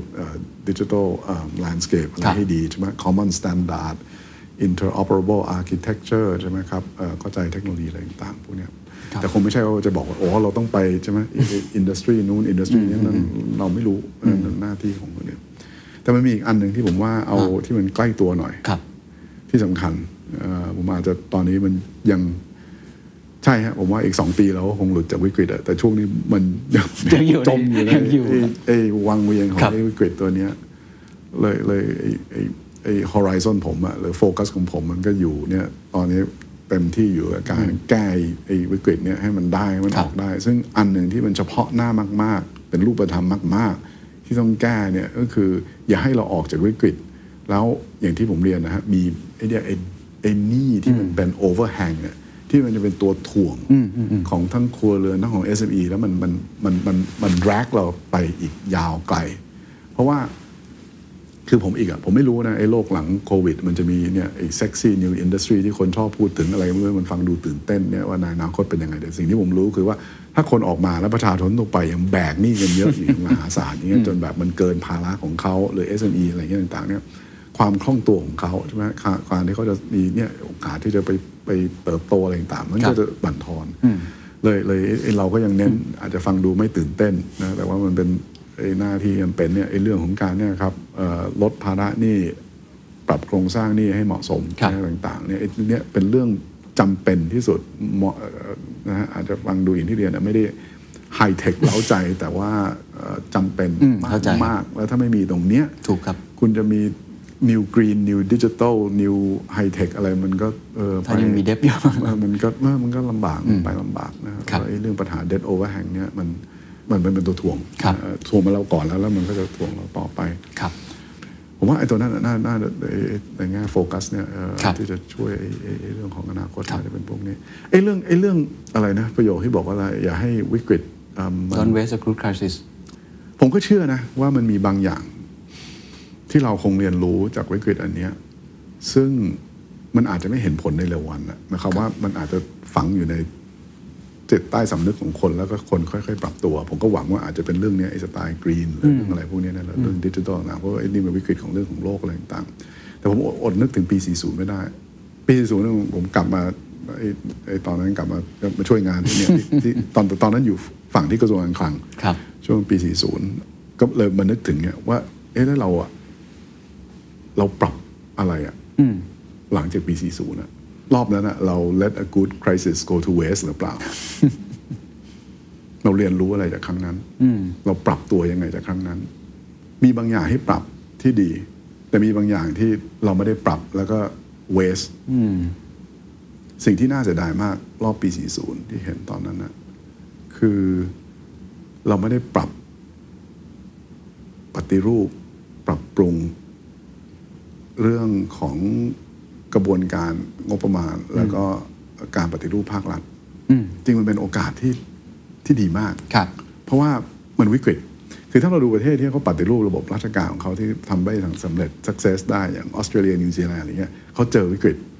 ส่วนมากวิกฤตการคลังทั้งแตกก็เลยต้องปรับปรุงอะไรต่างๆรอบนั้นจริงเป็นโอกาสที่ดีที่เราจะจะจะปฏิรูปเรื่องระบบราชการอะไรต่างๆแต่เราไม่ได้ทำแทบจะไม่ได้มีอะไรที่มันเปลี่ยนไปหลังปีสี่สิบเทียบกับก่อนปีสี่สิบและอันนั้นผมมองว่าเป็นโอกาสที่พลาดไปซึ่งผลของมันเราเห็นกันทุกวันนี้ไม่ใช่เฉพาะเรื่องของการแก้วิกฤตรอบนี้แต่หมายความว่าไอ้เรื่องนโยบายอะไรต่างๆเนี่ยที่คนพูดถึงทั้งเพื่อแก้วิกฤตแล้วก็ทั้งที่จะผลักดันเศรษฐกิจในอนาคตไปสู่ดวงดาวอะไรต่างๆเนี่ยใครที่จะคลุกกับระบบราชการอะไรนะจะบอกเลยว่ามันไม่ได้ขาดเรื่องของไอเดียนะไอ้นักวิเคราะห์ต่างๆนะโบเสนอไอ้นู่นนี่เต็มไปหมดเลยนะมันขาดที่อะไรฮะมันขาดที่ execution มันเป็นการจัดการปัญหาผมผมว่าแบบ แปดสิบเปอร์เซ็นต์ นะมันคือเรื่องของการจัดการคือระบบราชการตอนนี้มันมันทำให้การทำงานข้ามหน่วยงานเนี่ยยากมากมากและอะไรที่ทำกันได้ส่วนมากมันก็ต้องทำภายในหน่วยงานเดียวแต่อะไรที่ต้องทำข้ามหน่วยงานยากมากมากและไอเดียมันมีเยอะแต่ถ้าแบบเข้ามาแล้วมันจะติดเรื่องแบบแบบเรื่องที่สำหรับคนนอกมันจะดูเหมือนกับเอ้ยมันไม่น่าจะเป็นเรื่องแต่โอ้โหมันเนี่ยมันทำไม่ได้เพราะว่ามันติดตรงนู้นตรงนี้เนี่ยเยอะมากมากเลยมันไม่ได้เป็นปัญหาของการที่แบบรัฐบาลหรือระบบราชการคิดไม่ออกไม่ใช่หรอกคือนั่งข้างนอกมันก็โยนไอเดียนั้นได้หมดหรอกแต่ปัญหาคือมันจัดการได้ลำบากคิดได้แต่ทำยากทำยากมันติดด้วยเนี่ยเรื่องระบบการเบิกจ่ายจัดซื้อจัดจ้างอะไรสารพัดเนี่ยตัวนี้มันเป็นตัวขอซึ่งจริงอีกนี่ก็ถ้าไปแก้ไอ้ตอนปีสี่สิบเนี่ยเราก็คงแล้วครั้งนี้ยังทันไหมครับเราก็คงได้ทำได้ได้ได้ครั้งนี้แก้ทันไหมครับปรับทันไหมครับก็เนี่ยกลับมาที่คำถามที่ถามว่ามีอะไรโดนอะไรกูดอะไรเนี่ยโดนเวสกูดโดนเวสกูดอย่าให้วิกฤตเนี่ยมันเสียเปล่าคือผมก็อยากนะที่จะเห็นว่าวิกฤตครั้งนี้มันสะท้อนว่าระบบการทำงานเนี่ยมันควรที่จะปรับปรุงเพราะว่าไอ้ทำแบบเดิมเนี่ยยังไงเออมันมันไปลำบากมันก็ได้ผลลัพธ์แบบเดิมอ่ะมันจะแล้วจริงๆยิ่งยิ่งวันจะยิ่งยากกว่าเดิม ยิ่งวันจะยากกว่าเดิมแต่กลับมาโทษอ่ะไอ้ไอ้ที่ที่ให้ความหวังนี่เดี๋ยวพูดนี่จะฟังดูเศร้า แต่กลับมาเรื่องไอ้ไอ้ที่มันเป็นข่าวดีเนี่ยถ้ามองเนี่ยถ้าเทียบปีสี่สิบแต่ถามว่ามีอะไรที่ที่มองย้อนหลังนะแล้วแล้วบอกได้เลยพูดได้เต็มปากเต็มคำว่าดีขึ้นกว่าก่อนผมไม่บอกเป็นเรื่อง ซี จี เรื่อง corporate governance ถ้าดูก่อนวิกฤตปีสี่สิบนะการกำกับดูแลผ่านไอ้พวกธุรกิจนะครับบทบาทของบอร์ดอะไรต่างๆพวกนี้นะไอ้ของที่เราคิดว่าเป็นเรื่องที่เกี่ยวกับธรรมาภิบาลของพวกพวกองค์กรพวกนี้ที่ดีเนี่ยตอนนี้เนี่ยดีกว่าก่อนเยอะดีกว่าก่อนเยอะความโปร่งใสมากกว่าก่อนความเป็นมืออาชีพมากกว่าก่อนนะครับมี accountability ที่ชัดขึ้นกว่าก่อนอะไรต่างๆพวกนี้ผมว่ามันเป็นอะไรที่ที่ ที่ดีขึ้นที่เกิดขึ้นจากวิกฤตปีสี่สิบเพราะวิกฤตปีสี่สิบมันก็เป็น failure ของ corporate governance ใช่ไหมเพราะเราก็เห็นแบบเนี่ยทั้งเรื่องของแบงก์ที่ fail ทั้ง corporate ใหญ่ที่ fail ซึ่งหลายอย่างมันก็เป็นลิงก์ต้นต่อของมันเนี่ยเป็นเรื่องเกี่ยวกับ corporate governance ซึ่งกลายเป็นแบบตอนนั้นคนก็พูดนะแต่แบบมันมันก็ไม่ได้ชัดว่าโอ้เราต้องแก้เรื่องนี้แต่มัน end up ไม่รู้อะไรอยู่ใจติดจิตใต้สำนึกแต่คนก็ก็เป็นสิ่งที่มันเกิดขึ้นค่อยๆเกิดแต่ถ้าเทียบคือตอนที่มันมันเหมือนอะไรที่มันเกิดขึ้นช้าๆบางทีเราไม่ค่อยเห็นนะตอนณเวลานั้นแต่ถ้ามองย้อนหลังกลับไปแล้วมองกลับมาเปลี่ยนไปเยอะเห็นว่าเปลี่ยนไปเยอะรอบนี้ใช่ไหมฮะผมก็ยังหวังเนี่ยว่ามันจะมีของที่จะเกิดขึ้นแต่ว่ามันจะเป็นอะไร exactly เนี่ยอย่างที่เรียนเนี่ยก็หนึ่งไม่แน่ใช่ไหมเออไอ้เรื่องราชการยังหวังว่าอยากเห็นมากแต่ก็ไม่แน่ใจว่าจะเกิดหรือเปล่าแต่ไอ้สไตล์แบบเรื่องกรีนผมก็ยังหวังนะเพราะว่าไอ้นี่มันเป็นเรื่องโลกอะนึกออกไหมแล้วมันเหมือนใต้สำนึกคนมันรู้เออมันต้องวิธีที่มันจะทำอะไรที่มันดีกว่าสิ่งแวดล้อมมันปลอดภัยมัน health มัน wellness อะไรเนี่ยน่าเป็นอะไรที่แบบ wake up call ครั้งใหญ่นะครั้งใหญ่สิ่งแวดล้อม awareness มากขึ้น awareness เราเรื่อง climate change ในเมืองไทยนี่ต่ำมากเลย ในฐานะที่เป็นประเทศที่จะทั้งจะถูกกระทบจากเรื่อง climate change มากมายมหาศาลแต่ว่า awareness ต่ำแต่ผมไม่รู้โอเคไอ้วิกฤตรอบนี้ไม่รู้มันจะปลุกหรือเปล่าแต่ว่าอย่างน้อยไอ้เรื่องไอ้เรื่อง health เรื่องเรื่อง green เรื่องอะไรเนี่ยหวังว่ามันจะมีมีมีผลมากขึ้นต่างๆครับครับคำถามสุดท้ายจริงๆแล้วครับให้ท่านว่าได้อธิบายคำถามแต่ตอนต้นที่ท่านว่าอยากจะอธิบายการเป็นกองหลังครับมาทิ้งท้ายนิดหนึ่งว่าบทบาทโรในมุมมองของธนาคารประเทศไทยที่ต้องเป็นกองหลังเนี่ยความหมายจริงๆคืออะไรครับที่ได้พูดใหม่ผมผมจะเลือกไม่ใช้คำนี้ดีกว่าเพราะมันตีความผิดเยอะสิ่งที่ที่ที่ผมพูดเนี่ยจริงๆคือจะสื่อว่าคือถ้าเรามองในแง่ของบทบาทในแง่ของแบบกระตุ้นอุปสงค์จะจ้างงานจะให้คนแบบมาขุดถนนหนทางสร้างตึกสร้างอะไรเนี่ยใช่ไหมต่างๆเนี่ยมันไม่ใช่หน้าที่ธปท.ใช่ไหมฮะมันอาจจะหน้าที่ของของไอ้หน่วยราชการที่เป็นฟรอนต์ที่ทำเรื่องพวกนี้ใช่ไหมเขาก็มีงบประมาณทำอย่างนี้หนึ่งหรือสองก็เป็นหน้าที่ของบริษัทเอกชนที่จะไปจ้างงานที่จะไปทำอะไรต่างๆอะไรพวกนี้ใช่ไหมหน้าที่ของเราอ่ะก็คือ make sure ว่าเนี่ยแบบสิ่งแวดล้อมต่างๆเนี่ยมันมันเอื้อ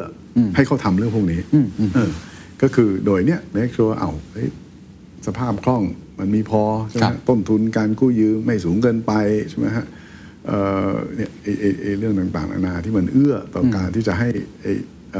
พวกเนี้ยเขาทำได้ซึ่งเราก็ต้อง work อีกธปท.ในฐานะธนาคารกลางก็ไม่ได้แบบไป work โดยตรงกับผู้บริษัทพวกนี้แต่ก็ work ผ่านระบบธนาคารพาณิชย์ใช่ไหมเลยทั้งหมดนี่มันสื่อว่าแบบเหมือนกับเราไม่ใช่เป็นตัวที่แบบจะไปอยู่ข้างหน้าไปทำอย่างนี้แต่ว่าเราต้องดูแลให้ระบบอ่ะมันมันเวิร์กใช่ไหมฮะมันทำงานแล้วให้เพื่อให้ทุกคนเนี่ยทำงานได้อย่างที่เขาควรที่จะทำโอเคผมดันไปพูดที่จริงๆแล้วอย่างที่บอกไปสร้างความเข้าใจผิดบอกว่าไอ้นี่มันเหมือนกับมันเป็นไอ้ไอ้ไอ้ไอ้กองหลังแต่ว่าความหมายของมันจริงๆอ่ะแล้วมันไม่ได้สื่อนะนี่ต้องขอย้ำนะว่าเราจะแบบ passive ไม่ใช่ไม่ใช่ทำหน้าที่นี้บางทีเหนื่อยกว่าทำไหมกองหน้าอีกทีมบอลบางหลายทีมกองหลังมันทำงานหนัก วิ่งมากกว่ากองหน้าอีกถูกไหมใช่ครับและกองหลังอ่ะการเป็นกองหลังอ่ะมันไม่ได้หมายความมันไม่ไม่สำคัญนะไม่ได้หมายความไม่สำคัญเพราะว่าตัวอย่างที่ผมก็ถ้าเทียบเอาเนี่ยคือคือทีมบอลเนี่ยถ้ากองหน้าแข็งแรงอ่ะก็อาจจะยิงประตูได้เยอะใช่ไหมแต่ถ้ากองหลังอ่ะอ่อนแอเนี่ยยังไงยังไงเนี่ยก็แพ้นะเสียประตูถูกครับกองหลังแข็งอาจจะไม่ทำให้คุณชนะแต่กองหลังที่อ่อนแอทำให้คุณแพ้แน่นอนเลยมันไม่ได้สะท้อนเรื่องของว่าไอ้ที่บอกว่าอยู่กองหลังอ่ะเราไม่สำคัญหรือเราจะไม่ออกแรงไม่ใช่เลยมันแค่แบบแบบเรื่องของบทบาทอ่ะมันต้องต้องต้องต้องเคลียร์ว่าแบบเออมันต้องมันเป็นเรื่องของการที่จะเวิร์กผ่านคนอื่น make sure ว่าไอ้ระบบอะไรต่างๆเนี่ยมันมันมันเอื้อต่อการฟื้นตัวอะไรต่างๆเนี่ยนะครับอย่างที่เรียนนะฮะเราก็ไม่ได้ไม่ได้จะบอกอ๋อผมทำแค่นี้อะไรอย่างงี้ไม่ใช่ใช่ไหมหลายเรื่องที่เราคุยอย่างเงี้ยเมื่อกี้บอกคุยเรื่องเหลื่อมล้ำอย่างเงี้ยเราก็ proactive เออก็ต้องก็ต้อง proactive ในในใน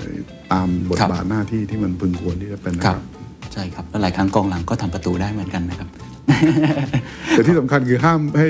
ประตูเข้า